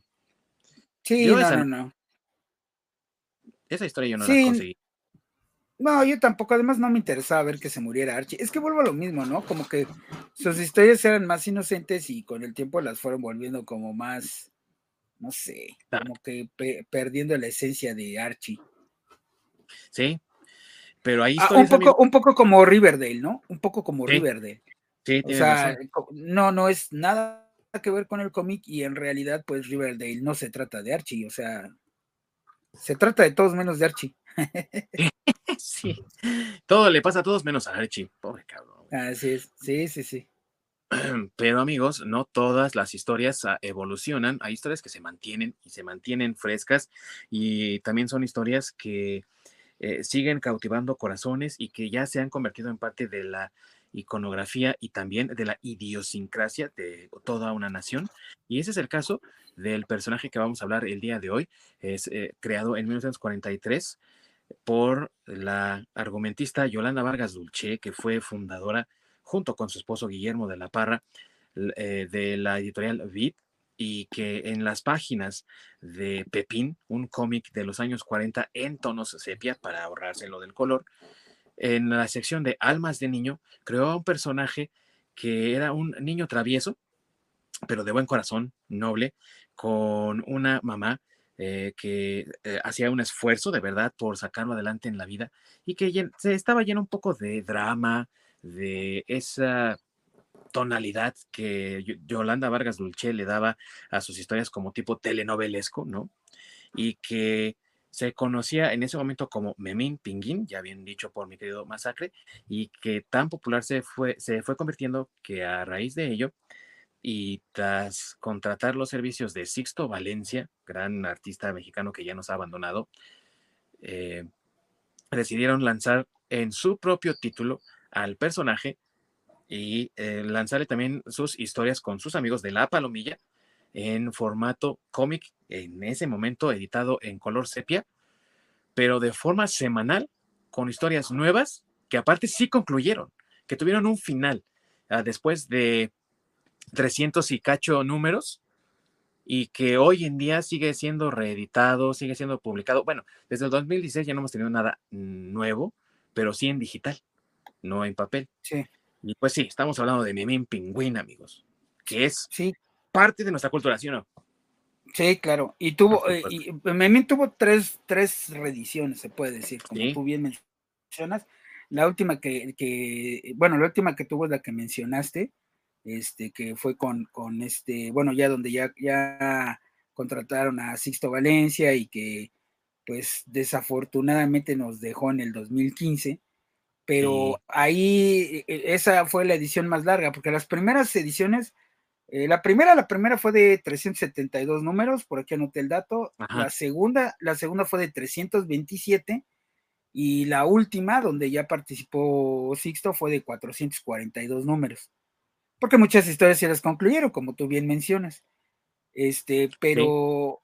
pero híjole, Memín ahorita yo creo que también no sale porque todo este tema de la cancelación, incluso por ahí, ahí llegó hasta Estados Unidos reciente, bueno, no recientemente, pero en los últimos años con la edición del 2015, y si hubo gente de, gente de color serio que sí se enojó por cómo estaba dibujado el Memín, aunque en realidad 2008 ha tenido pedo de que es racista y bla bla bla. Sí, por lo de las postales, ¿te acuerdas? Las sí. postales aunque en realidad no es un tema de tal cual en México, porque en México nunca se ha manejado, a lo mejor México es racista, si quieres, no lo sé, pero en realidad aquí en México no tiene el mismo contexto la forma en que dibujaron a Memín, ni la forma en que tú le dices a una persona, este, híjole, no sé si nos vayan a cancelar por la palabra, mejor no la uso, pero digamos que eh, decir el color de la piel de la persona, pues en México nunca ha sido despectivo, no es igual que como en Estados Unidos. Exactamente. Eh, eh, o sea, no tiene el mismo significado el que tú le digas a una persona así, porque incluso se lo puedes decir de cariño, y que incluso había una golosina que, se, que estaba así, que le tuvieron que cambiar el nombre, Anito, para, porque como ya era, es de bimbo y se vendía en Estados Unidos, pues no podía tener ese, ese nombre con, la palabra N, porque allá, es, allá sí es ofensivo. Y sin embargo, aquí en México no, y tal vez por eso el, dibujo de, de Memín, eh, como lo hicieron desde el principio, pues no era, no era ofensivo, ¿no? En ese momento. Sí, no, pues es que todo parte desde la situación cultural de cada lugar. Porque a fin de cuentas es un personaje y algo hecho para la cultura mexicana de pues, mexicanos. Es como, como muchas veces menciono de, acerca del, manga, ¿no? De que es arte japonés para los japoneses. Por eso está pues, hecho para su cultura. Entonces muchas cosas se entienden bien en su cultura. Que fuera de ella, pues hay que decirlo, la gente blanca es quien se queja de, pues, de todo. Qué bien dicho, qué bien dicho, porque si tú te pones a, ver los, los comentarios, lo ofensivo, viene de gente blanca en su mayoría, bien dicho, y sí hay gente afroamericana que se llega a molestar, pero que usa ah, eh, la carta de víctima, ¿no? O sea, no tiene un reclamo genuino de decir, es que esto es ofensivo por esto y esto y esto y esto, sino que viene de un sentimiento de victimización que le ha fomentado un sistema, cualquier sistema que tú quieras, ¿no? Y que no está bien, o sea, ¿por qué tienes que siempre tú ser eh, la víctima de las consecuencias de las situaciones que ya pasaron? Es como muchas veces pasa también en México, ¿no? De que se victimizan, no, es que los españoles malditos nos robaron todo nuestro oro, y o sea, güey, eso ya fue hace muchos años tú te haces responsable de tu propia realidad y, chingale, güey, ¿no? O sea, tampoco estoy diciendo que las condiciones sean las más ideales, ni sociales, ni económicas, ni las que tú quieras, pero siempre puedes salir adelante si tú no te estás nada más victimizando y tirando al suelo a ver a qué horas te levanta alguien. Pues sí, ya pasaron más de 500 años, pero pues ya, para ver para adelante, ya no vas a cambiar el pasado. Claro, ni por mucho que se disculpen tal o cual persona, ya, eso ya pasó. no falta el tarado que dice, oh, no, se tiene que disculpar. sí, pues, sí. ándale.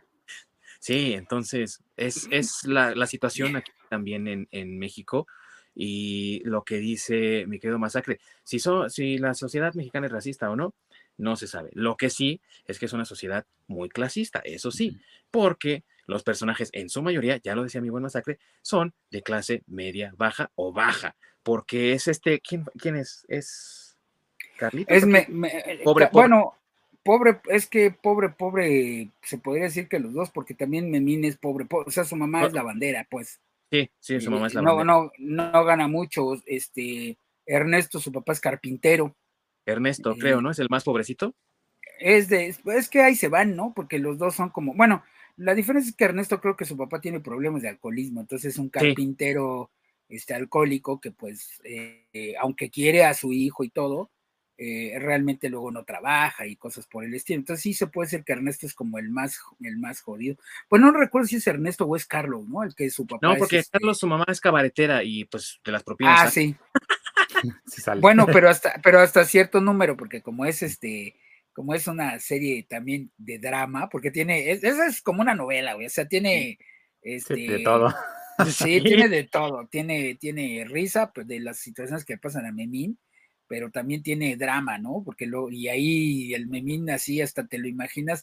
Bueno, no sé si a ustedes les pasa, pero cuando el memín está triste y está llorando así, hasta te lo imaginas así lo, en tu cabeza con su llanto y, y más, bueno, yo me, a mí, yo me acuerdo mucho con el acento porque este, a su mamá, este, ya ves que él a su mamá le dice Malinda. Malinda. O sea, su mamá se llama, sí, su mamá se llama Eufrosina, Eufrosina. en realidad. Ajá pero Memín le dice Malinda, entonces cuando empieza a llorar, pues le, le está rogando y dice, ay, Malinda, y no sé qué, o sea, yo sí me lo imagino así, como un niño llorando cuando hace el drama, así, pero, pero de esos dramas, no sé, tipo, este, Pepe el Toro, así, de nosotros los pobres, así, algo así por ese estilo. Pero es que el, la misma historia está reflejando en cierta forma la sociedad mexicana de esa época, ¿no? Bueno, que a lo mejor todavía podría reflejarse ahorita, tal vez un poco ya menos que en, los 40, pero sí era un reflejo de, lo que vivían los niños mexicanos en esa época, ¿no? En los 40 en la Ciudad de México. Básicamente este, está retratando lo que Yolanda vivió en, su juventud, que pues, de eso prácticamente tratan muchas aventuras de, este Memín. Y algo muy curioso en cuanto a, a la cultura mexicana que sí, somos muy clasicistas y es peor ser este curiosamente indígena en México que ser de cualquier raza.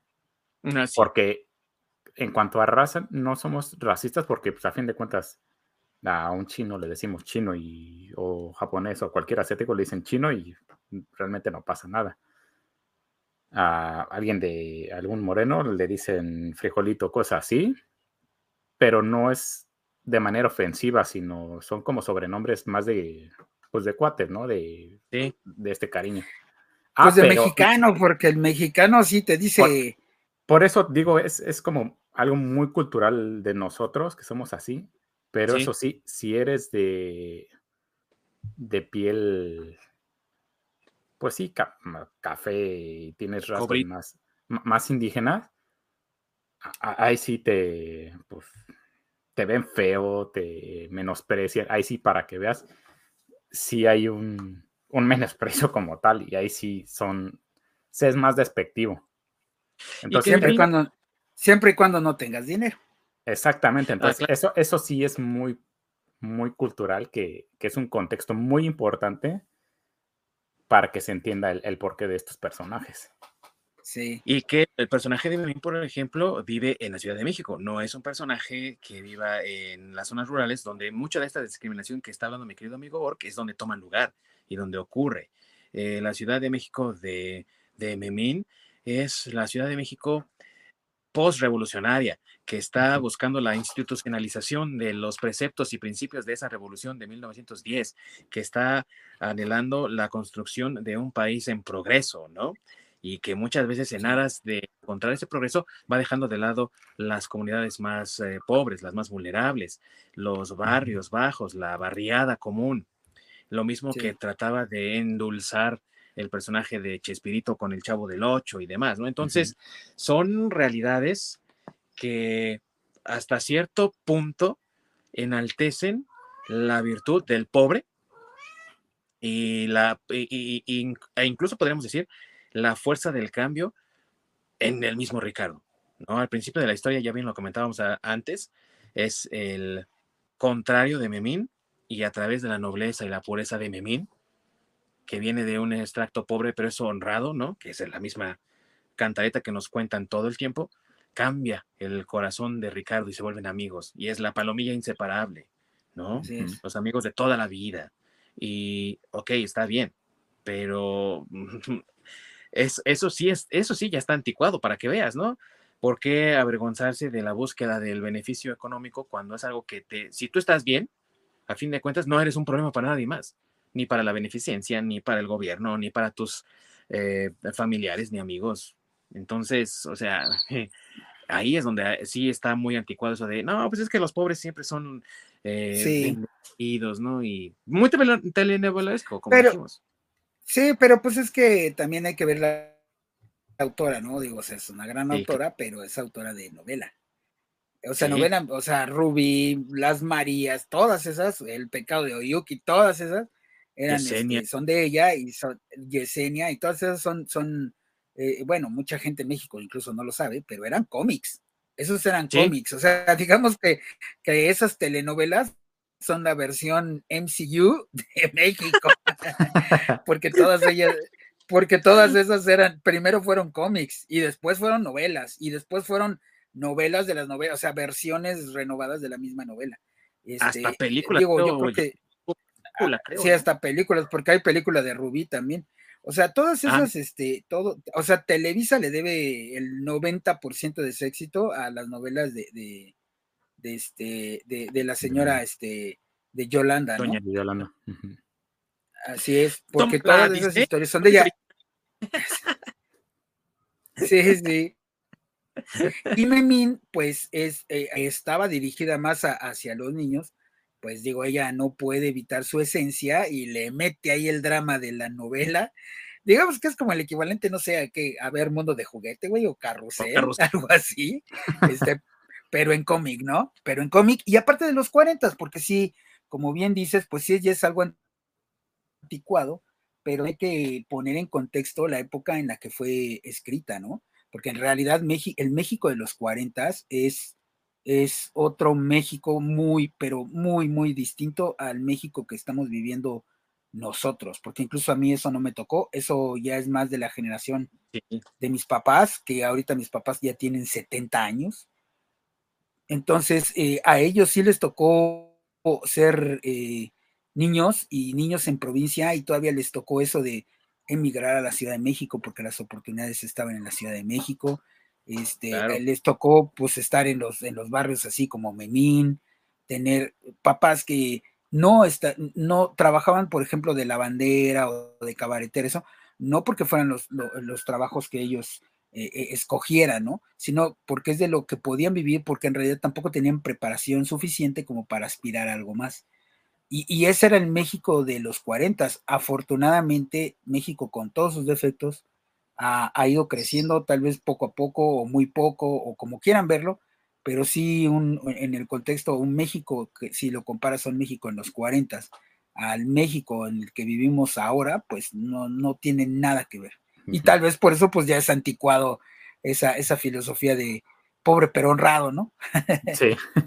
Sí, pero que sí es importante tener en cuenta a la hora de leer Memín, que su contexto histórico es lo que define al personaje y también lo que le dio su popularidad porque era obviamente también un medio de entretenimiento barato. Estamos hablando de que un cómic de Memín en los años que a mí me tocó leerlo, te costaba un peso, ¿no? Los años eh, de los finales de los 80, principios de los 90, te costaba un peso.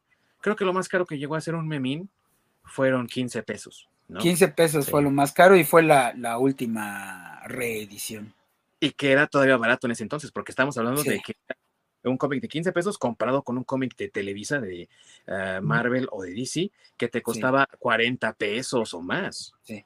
Y, aparte con mejor calidad, ¿eh? porque ya la reedición de, de, de, 15 pesos ya, ya no era papel de estraza, ya, ya, venía, ya venía color, ya era un poco más grande, porque también recordemos que el memín, los originales eran pequeñitos, eran como que ah, así de grandes, ¿te gustan? Los como el de Condorito también. Como media carta, sí. Exactamente, o sea, eran, eran, eran, eran pequeños precisamente pues para esto del, de la economía, porque aparte también la gente también en esa época tal vez no ganaba tanto para gastarse la lana en un cómic, entonces tenían que ser económicos. Sí. Sí. O para aquellos que los conozcan, el libro vaquero es más o menos también el mismo formato. Ajá, sí. sí, sí, correcto.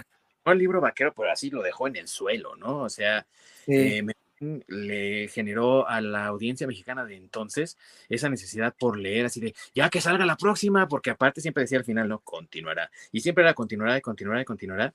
Y entonces la gente se quedaba picada, ¿y ahora qué va a pasar con el min? ¿Y ahora qué va a pasar? Y, en este episodio se gana la lotería, ¿no? Ya se, le acuerdo mucho. Y continuará, ¿qué es lo que le va a pasar a mí? Y todos, güey, córrele por el siguiente. Incluso cuando eran reimpresiones, la gente seguía desesperada la próxima semana esperando a que saliera el otro para leer la continuación de la historia. Habla. Y, Sí, adelante. No, no, bueno, iba a decir que es que también podríamos decir que fue la época dorada del cómic mexicano, ¿no? Porque también recuerda que en ese momento también teníamos Chanoc, también teníamos este eh, Calimán en, cómic, estoy hablando en cómic, porque Calimán, sí. porque Calimán realmente era un programa de radio, pero ya en la época que Memín, digamos que por ahí de la segunda reedición, creo que más o menos en esa época era los ochentas, principios de los noventas, sí teníamos eso, teníamos Rarotonga, que es sí la canción ah, de, Café Tacuba, que, que, de hecho por eso la canción de Café Tacuba decía hazme tuya cada martes, porque ese era el eslogan el, de la revista. Ajá, entonces, este, pues teníamos Rarotonga, teníamos este Chanoc, teníamos eh, el Memín, teníamos Calimán, teníamos Fantomas, y todo eso lo encontrabas en el, o sea, es que era increíble cómo teníamos todo eso en, los puestos de revistas. Sí, ¿El, Pantera era también de esa época o fue anterior? Sí, también, no, no, ¿También? el Pantera es de esa época, sí, también, también, sí. Sí, y también este, uno que era un sí, Gervasio, y también un, indio que era, este, ¿cómo se llamaba? El halcón negro o algo así, era un, un apache. También era, era como de, era de la época del Chanoc. Sí, y los transformables, todo eso. fue una época en la que los cómics mexicanos tenían este tipo de historias que eran eh, muy parecidas a los personajes pulp, de los que también deberíamos hablar, como tipo El fantasma que camina, Mandrake el mago, Lotario, ¿no? y demás. Y tenían una popularidad inmensa que venían del radio, que venían de otros y que eran originales del cómic, que era lo que hacían Yolanda Vargas Dulce, eh, Sixto Valencia también, eh, eh, un montón, ¿no? El señor Garduño, Basurto y todos los demás que eran como el señor Alberto Cabrera, todos ellos que eran artistas que se dedicaban a eso y que hacían personajes exclusivamente para las historietas de Yolanda Vargas, ¿no? De lágrimas y risas, el Pepín, de ahí sale Almas de Niños. Y Almas de Niño, güey, o sea, era una historia dramática. Y yo creo también por eso Memín siguió esa línea del dramatismo, ¿no? Donde los niños quedaban huérfanos o luego adoptaban a uno. O sea, eran o como el de o como el del Carlos que te digo la historia de que su mamá era cabaretera, pero llega un momento donde eh, digo, ah, ser cabaretera no era un, un, trabajo muy decente, por decirlo así, para los 40. Y, este, y entonces hay un momento que la mamá tiene tantos problemas que se retira de ser cabaretera y Carlos las, y, ella, la mamá la sufren porque ya no tienen suficiente dinero y digo, hay todo un, podríamos llamarle una saga de, de, que de, que la mamá de Carlos se queda sin chamba, ¿no? Y empieza a buscar en otras, en otros lados. Pero ese era el estilo de las historias del Memín. Y, el drama de Carlos está cabrón, güey, porque él, él es el que descubre a su madre que era cabaretera, él no sabía. Sí, sí. descubre a su madre en el cabaret. Luego, eh, por problemas de eso, su mamá se queda sin chamba. Al Carlos lo atropella su papá, güey. Ah, sí, cierto. Sí, sí, sí, sí, cierto, sí, sí. o sea, no, ese cabrón sufrió mucho, güey. Bueno, es, es, es, que todos, todos sufrían un montón. O sea, te digo, bueno, Memín le pasaban cosas, así como le pasaban cosas chistosas, le pasaban cosas así bien dramáticas así de, de, luego no tenía su mamá ropa que lavar y ahí andaba sufriendo porque no había comido y, y se emocionaba cuando veía a Ricardo que estaba comiendo sin sándwich o algo así. ¡Ay, que ha de ser maravilloso comerme un sándwich todos los días! O cosas así, güey. O sea, de ese tamaño era el drama.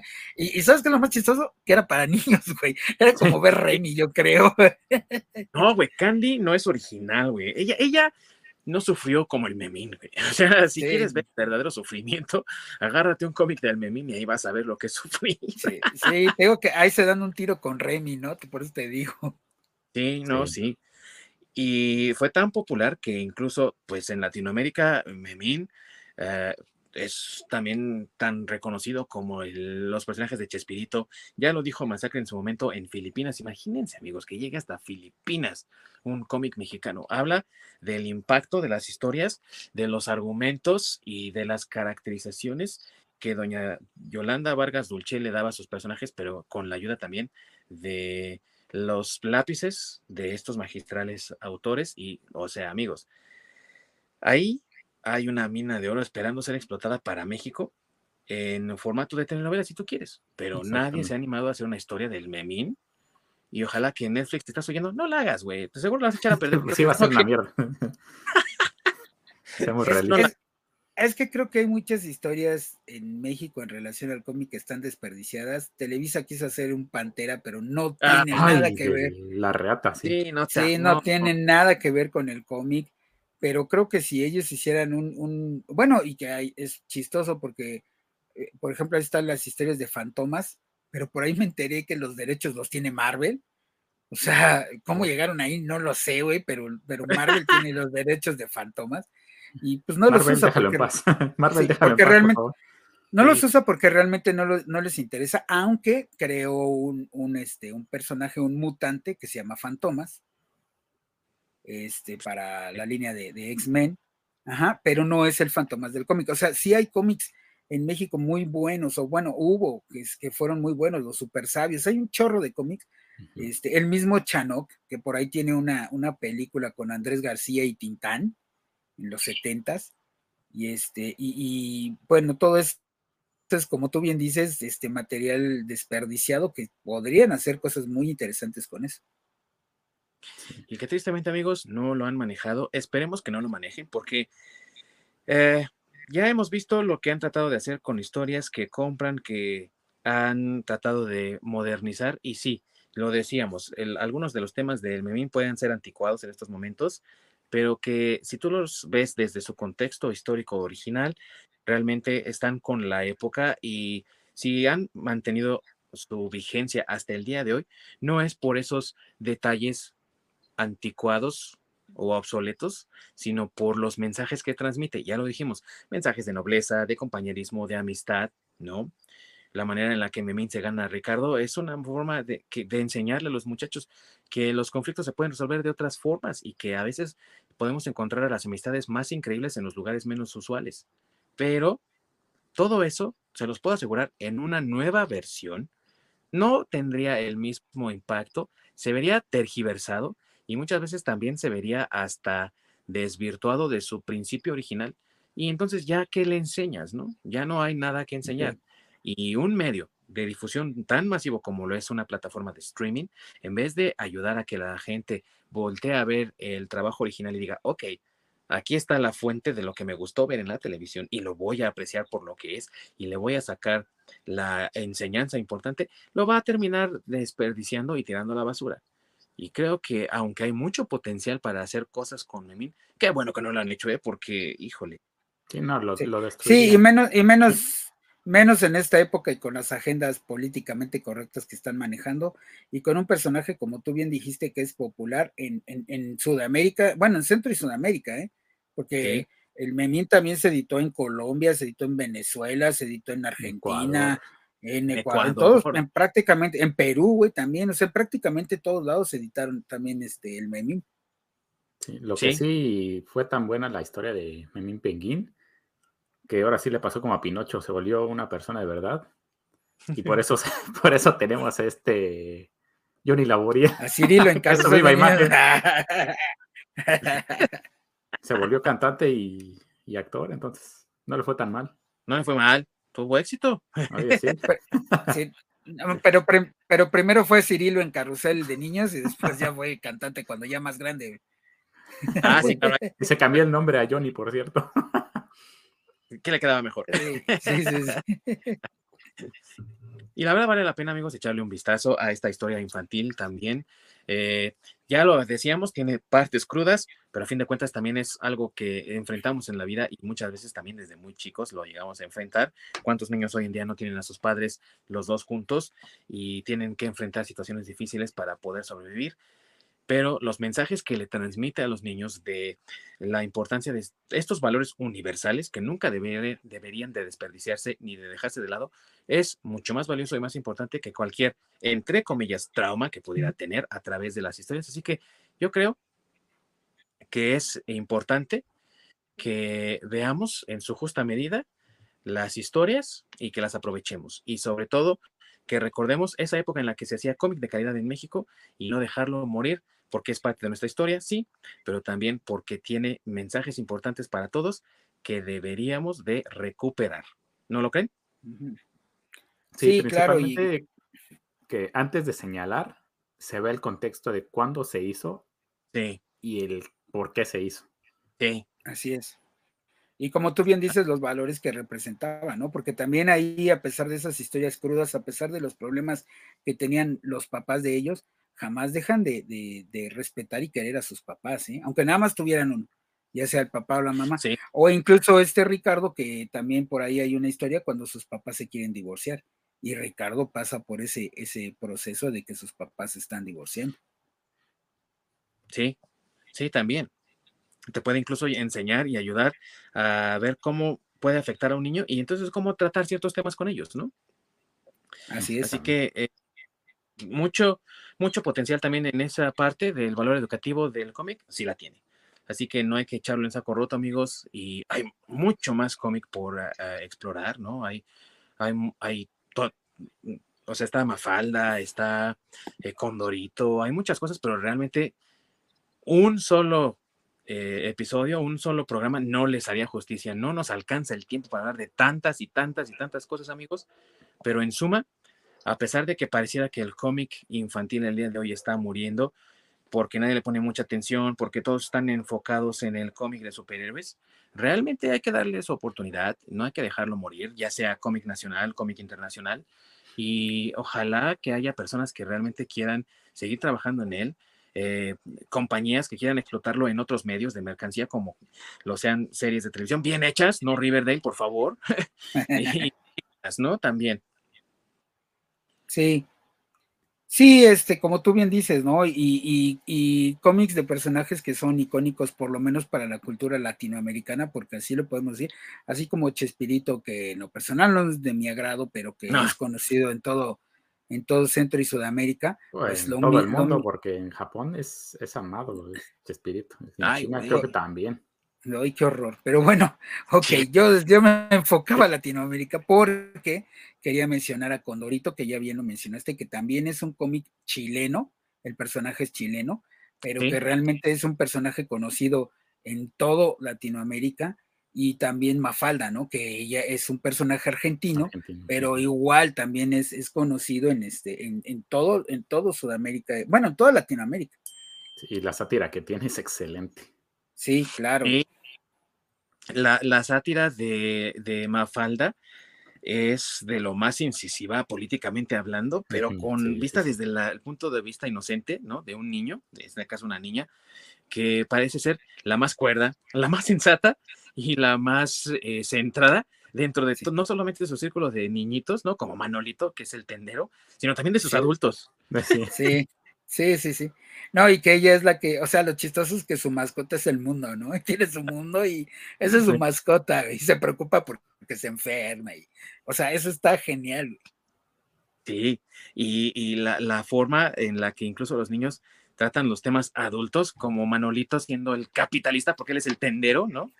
Eh, de, y ahora sí, sí, españoles migrantes que llegaron tras la revolución, la, perdón, la guerra civil española y pues obviamente ven el mundo desde, la, desde el punto de vista de la economía y todo ello, y Mafalda desde la preocupación por el mismo mundo, ¿no? O Felipín, que es como más socialista, ¿no? Felipito es el, eh, pues Felipito, Felipito es el que quiere ser futbolista, ¿no? Es, su sueño es ser un futbolista famoso y ese, o sea, como que el más soñador, ¿no? Diría yo. Sí, sí, y pues obviamente Kino, el creador de Mafalda, Pepo, el creador de, Condorito, pues son nombres ya eh, establecidos en Latinoamérica y aquí en México y que son nombres queridos. Y tras la muerte de Kino, ¿cuánta gente no sufrió y dijo, ay, qué tristeza haber perdido a un talento latinoamericano, ¿no? Tan importante como es el caso de Kino, por la forma en la que trató temas políticos, aparte de todo, en un momento de represión muy fuerte para Argentina, ¿no? Entonces, estamos hablando de de personalidades. La muerte de, Pepo también le pegó mucho a la gente a principios de siglo. O sea, estamos hablando de, personalidades que han influenciado nuestra forma de pensar y que nos han ayudado también a ver el mundo, si tú lo quieres ver así, de forma menos cínica, ¿no? así es, y que son personajes que lograron hacer que todo Latinoamérica se identificara con ellos, ¿no? Y que son personajes conocidos en toda Latinoamérica. Bueno, por lo menos por gente de mi generación, tal vez la de ustedes, no sé, las nuevas. Espero que todavía conserven ese, e, e, ese cariño por esos personajes y que realmente son algo como, bueno, yo así lo siento, que son como personajes propios, ¿no? Propios de nuestra cultura latinoamericana. Sí, justamente ese, ese punto es muy importante, ¿no? El cómo esos cómics y estos autores unieron a toda Latinoamérica como una sola cultura. Obviamente cada una con sus propias variaciones, pero tenemos cosas tan similares que por eso entre latinos, pues de alguna manera nos tenemos muchísimo cariño y muchísimo aprecio a diferencia de, otro, de otras culturas. Por ejemplo, entre, entre, asiáticos hay quienes no se toleran. Ah, entre Estados Unidos e Inglaterra hay muchos que no se toleran, a diferencia de nosotros, ¿no? Sí, es cierto. Y lo bonito de poder intercambiar estas visiones, eh, no es lo mismo la realidad chilena que la realidad argentina, que la realidad mexicana. Y aún así, personajes como Condorito, como Mafalda y como Memín pueden coexistir perfectamente bien en las estanterías de todos esos países distintos y de todos los otros países que forman Latinoamérica y que aparte, como bien lo dijiste, Ork, llegan a a otras partes del mundo. ¿Y quién hubiera pensado a lo mejor en llegar a, Japón y leer o ver, ¿no? a Chespirito, aunque no me guste, igual que Masacre, ¿no? O quieres verlo con el santo, también es allá adorado. Ah, bueno, mejor, ¿no? Porque sí hay cómics del santo. Sí, sí, sí. Pero, sí, sí, sí, sí. Padre Infante también. Lo bonito de eso, o de que a lo mejor puedas compartir, se imaginan que lleguen, no sé, a, Italia y que haya un, un cómic de Memín, un cómic de Condorito y un cómic del Pato Donald, güey, o algo así. O sea, qué bonito ver eso también, ¿no? Exactamente. Sí, claro. Sí, entonces yo creo, yo creo que estos personajes y que estuvieron mucho tiempo aquí en los estantes de, México, pues que como tú bien dices, ojalá y alguien retome esos trabajos, aunque sean en reediciones, no importa, pero que volvieran a sacar esos cómics y con su humor, que a fin de cuentas es un humor blanco, ¿no? Porque pues, cuando ahorita tenía sus chistes picarones, pero no unos chistes este pues, faltosos y demás, tan, vulgares, exacto, eran tan, eran tan blancos, si quieres verlo así, esos chistes que eran para niños, o sea, cuando ahorita lo veían los niños y te lo vendían en el puesto de revistas como un cómic para niños, al igual que Mafalda, aunque, aunque Mafalda eran compilaciones de, las tiras del periódico, pero aún así te lo, te lo vendían, ¿no? Y, tú de niño lo comprabas y lo leías. Y a lo mejor algunos no les entendías, ¿no? Pero otros sí. Y ahora los entiendes más. o algunos... sí, Sí, y ahora los entiendes más, que voy a por ahí lo mencionamos alguna vez, venden una compilación en Amazon y en varios lugares de los cómics de Mafalda y este, están geniales, muy caros, pero están geniales, son toda la, toda la colección se puede decir. Sí, yo tengo uno de mis volúmenes, es el volumen 1, ese lo conseguí en Sanborns, es el único que pude conseguir porque sí están bastante caros y ya no los he visto, realmente no, a lo mejor no he puesto más atención y tiene mucho que no voy a Sanborns, o sea, años, así añísimos, pero igual, si les parece muy caro, a lo mejor Sambors es una opción un poco menos onerosa que Amazon. Pero de que están disponibles esas ediciones, están ahí y vale la pena echarles un vistazo. Vale echarle un vistazo también a las compilaciones de Condorito, que también hay compilaciones de Condorito, aunque son más difíciles de conseguir, porque esas sí son editadas en Chile, esas no están editadas en México. Pero también está la película, digo, algunos dicen que fue un desastre así épico, pero bueno, si sus, recursos y sus opciones no les dan para más, pues igual y a lo mejor ahí eh, buscando entre, los, entre las películas se encuentran la de Condorito y pues echársela también, digo, no, no estaría de más, nada más para que vean de qué trata la historia y cómo, eh, por qué tiene el lugar que tiene, ¿no? Sí, correcto. No, amigos, pues la verdad es que nos quedó muy grande el tema en términos de tiempo, básicamente porque pues sí, está, está bastante largo y es muy entretenido, pero es que también, ¿cuántas historias no hay que uno quisiera seguir y seguir hablando de ellas sin, sin importar el tiempo, ¿no? sí, digo, no, no hablamos de Boggy el aceitoso, no hablamos del bulbo, no hablamos de... El bulbo. este, sí, o sea, de varias, varias historietas que también son no tan conocidas, pero que son muy buenas. El cerdotado, que a mí me encantaba el cerdotado. El cerdotado. O, o, el, cómic de, Carlos, de, perdón, de Edgar Delgado de Ultrapato, que también iba a ser. Ah, ah sí, Ultrapato también está súper chido, sí. sí Saludos a Edgar Delgado, aparte que es uno de los mejores eh, coloristas y tintadores y demás en, Marvel ahorita. Y a, lo mejor por eso también se ha trazado mucho su película del. del eh, pero ojalá que la saque pronto y que haya más, más eh, cómics de Ultrapato, porque sí está chido, La neta a mí sí me la tiene. y, además este, el Delgado que es, es, un tipazo. Siempre que, me lo he topado en alguna mole o en alguna convención, es un tipado, un tipazo y, ah, y, te platica y te dice, o sea, es, es me cae súper bien. Sí, no, es genial. Yo también me lo he encontrado en muchas convenciones. Siempre que voy a una convención y sé que está él, ahí voy primero. ¿Qué onda, mi Edgar, no? Porque. Sí, porque, aparte, porque aparte, es, aparte que es tan amable, no está tan visitado, ¿no? También pasa más rápido. Y siempre te regala este stickers de Ultrapato. sí, también. Ese, es un extra. Sí, sí. Y con gusto lo recibo, ¿eh? porque aparte a mí me latía el Ultrapato cuando lo publicaba, ¿no? Y Ojalá que lo traiga de vuelta. es que sí hay. Es que, es que esos que hablamos sí eran muy buenos. Digo, lástima que se dejaron de, publicar, pero este. Eh, es que yo insisto, a mí el cerdotado creo que era mi favorito. Creo que me gustaba más que Ultrapato. Ultrapato me gustaba, pero el cerdotado me gustaba, creo que más.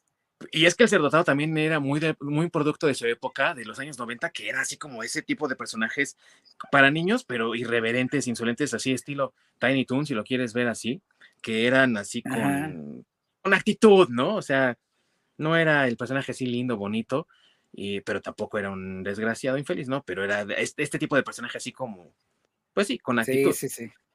sí. Y, el bulbo también. Y, el bulbo, también que se volvió la mascota no oficial de la Conque, ¿no? Y que también, otra vez, queremos más bulbo, ¿dónde está el bulbito? sí, sí, sí. Pero pues también necesita apoyo, amigos. Esa es la cosa. El cómic mexicano necesita mucho apoyo a veces, y estoy seguro que en muchas ocasiones hablamos de estos personajes y gente dice, ¿qué? O fans que ya tienen tiempo dicen, ¿cuál? Porque no son tan reconocidos. Pero amigos, si pueden eh, echarle un vistazo al bulbo, si pueden echarle un vistazo a Ultrapato, al Cerdo Dotado, a Condorito, al Memín, háganlo para que apoyen los proyectos y para que esto no se quede nada más en, ah, qué bonita anécdota esa de cuando leí al Cerdo Dotado, qué bonita anécdota haber leído al Memín, sino que se mantengan vigentes como lo que son representaciones de nuestra infancia como mexicanos y que hablan de nuestra cultura. Y sigamos fomentando también nuestra cultura, ¿no? Sí. Y compartirlo con las siguientes generaciones también. Sí, claro. Sí, que les nazca ese, a lo mejor ese, ese amor al cómic, porque yo, a mí en lo particular, sí, el amor al cómic tal vez me empezó desde esa época, porque cuando estaba niño, yo no me compraba los cómics, me los compraban y me compraban Archis, me compraban Condoritos, me compraban este, incluso el Capulinita, todo ese tipo de, de, cómics de, niño, yo era lo que leía. Sí, sí, sí, también. Eh, yo también leí al Capulinita, también leí al, eh, incluso leí algunas cosas de Cantinflas que eran como cortitos así, venidos del show de Cantinflas, que también ayudó a que hubiera un piloto de Memín eh, animado de los años 70 que nunca vio la luz, nunca salió, pero qué padre hubiera estado ver cortos del Memín también animados. Entonces, entonces, amigos, hay que, eh, como dicen mis amigos aquí, seguirlo fomentando a las siguientes generaciones, que lo sigan leyendo, porque a fin de cuentas, lo que hagamos por ellos les va a ayudar a fomentar también su identidad y cimentar sus raíces. Y eso es algo que ahorita nuestra, nuestra sociedad necesita desesperadamente, que no. Completamente. Sí, sí. Así es. Y aparte que no los estén educando a lo que está correcto o no, sino que ellos puedan tomar sus propias decisiones libremente, sin que nadie los presione. También. Así es, amigos. Así que ya se llevan consejos también aquí de nuestros. Es un servicio público del Nirvana, por supuesto, para todos ustedes. Tío Gamboín, agárrate. Sí. vamos. ¿eh? amigos, muchas gracias por haberme acompañado en, este, en esta aventura por el cómic infantil. Nos, es claro que nos sobra todavía mucho material del que hablar, pero vamos a dar ese tiempo, ¿no? Igual y hacemos también eh, programas para cada uno de, estos, de estas historias, como Charlie Brown, por ejemplo, Peanuts y todo esto, con Dorito y demás, porque algunas de estas historias sí merecen su propio espacio. Entonces, no vamos a cerrar este episodio, vamos a decir un continuará al estilo Memín. para futuras ediciones del Desde el Nirvana, ¿no? Pero antes de despedirnos, ¿algo más que quieran agregar? Eh, pues creo que ya lo mencionaste, si tienen oportunidad de, conseguirlos, leerlos, entrenles, no se van a arrepentir, son cómics, eh, no le tienen que pensar nada, no le tienen que pensar mucho, son de entretenimiento y son algo muy divertido y relajante. Sí, sí, así es. ¿Tú, mi querido algo más que quieras agregar? O hasta aquí básicamente que lo disfruten como son. No le estén buscando, ay, que esto, que está bien, que si estaban. No, disfrútenlo como son. Y por lo que es. Excelente consejo de mi queridísimo Ork. Tómenlo mucho en cuenta, amigos. Y pues muchas gracias por habernos acompañado el día de hoy. Próxima semana vamos a estar haciendo una reseña de una de las películas más recientes de Disney Plus, precisamente acorde a la época que estamos viviendo ahorita en este octubre macabro. Y vamos a hablar de Hocus Pocus 2. Vamos a hablar de si está buena, si está mala, que está bien, que está mal. Y pues la vamos a basurear, ¿no? Vamos a dar ahí una rostizadilla, si se lo merece. Y obviamente también hablar de lo bueno, lo malo, y qué nos pareció esta película que ya vimos, ya la disfrutamos en Disney Plus y hay mucho de qué hablar que no, mis amigos. Exactamente. Y ya Sí, saben, así es, correcto. He puesto un hechizo en ti. Ah, Es para que no nos, no, no nos cancelen. Sí, sí. Y, y, y. Fíjensela este, este fin de semana para que no, no digan, ay, me spoilearon los nervanos. No, nosotros no fuimos, carnal. Te dijimos que la vieras. Antes de- Sí, correcto. Muy bien, amigos, pues ya saben, los esperamos entonces la próxima semana para hablar de Hocus Pocus 2. Muchas gracias a todos por habernos acompañado el día de hoy. Les recordamos que nos pueden ver en las repeticiones de YouTube y en los sistemas de podcast de streaming que hay allá afuera, como Spotify y las de Apple, de Google, demás, para que nos puedan disfrutar también. Y tenemos ahí eh, los, las redes sociales desde el Nirvana podcast para Facebook y para Twitter, así que también denos sus sugerencias y todo lo que ustedes quieran ver en este programa se despide de ustedes. Ding Dong, el torombolo mexicano, mis queridísimos Toby mexicano Saludos. y allá eh, a la distancia. Dice que no es Archie, pero pues ya veremos. Por lo pelirrojo, yo creo. Estamos viéndonos próximamente, amigos. Muchas gracias por su preferencia. Córrela, mi querido Orc.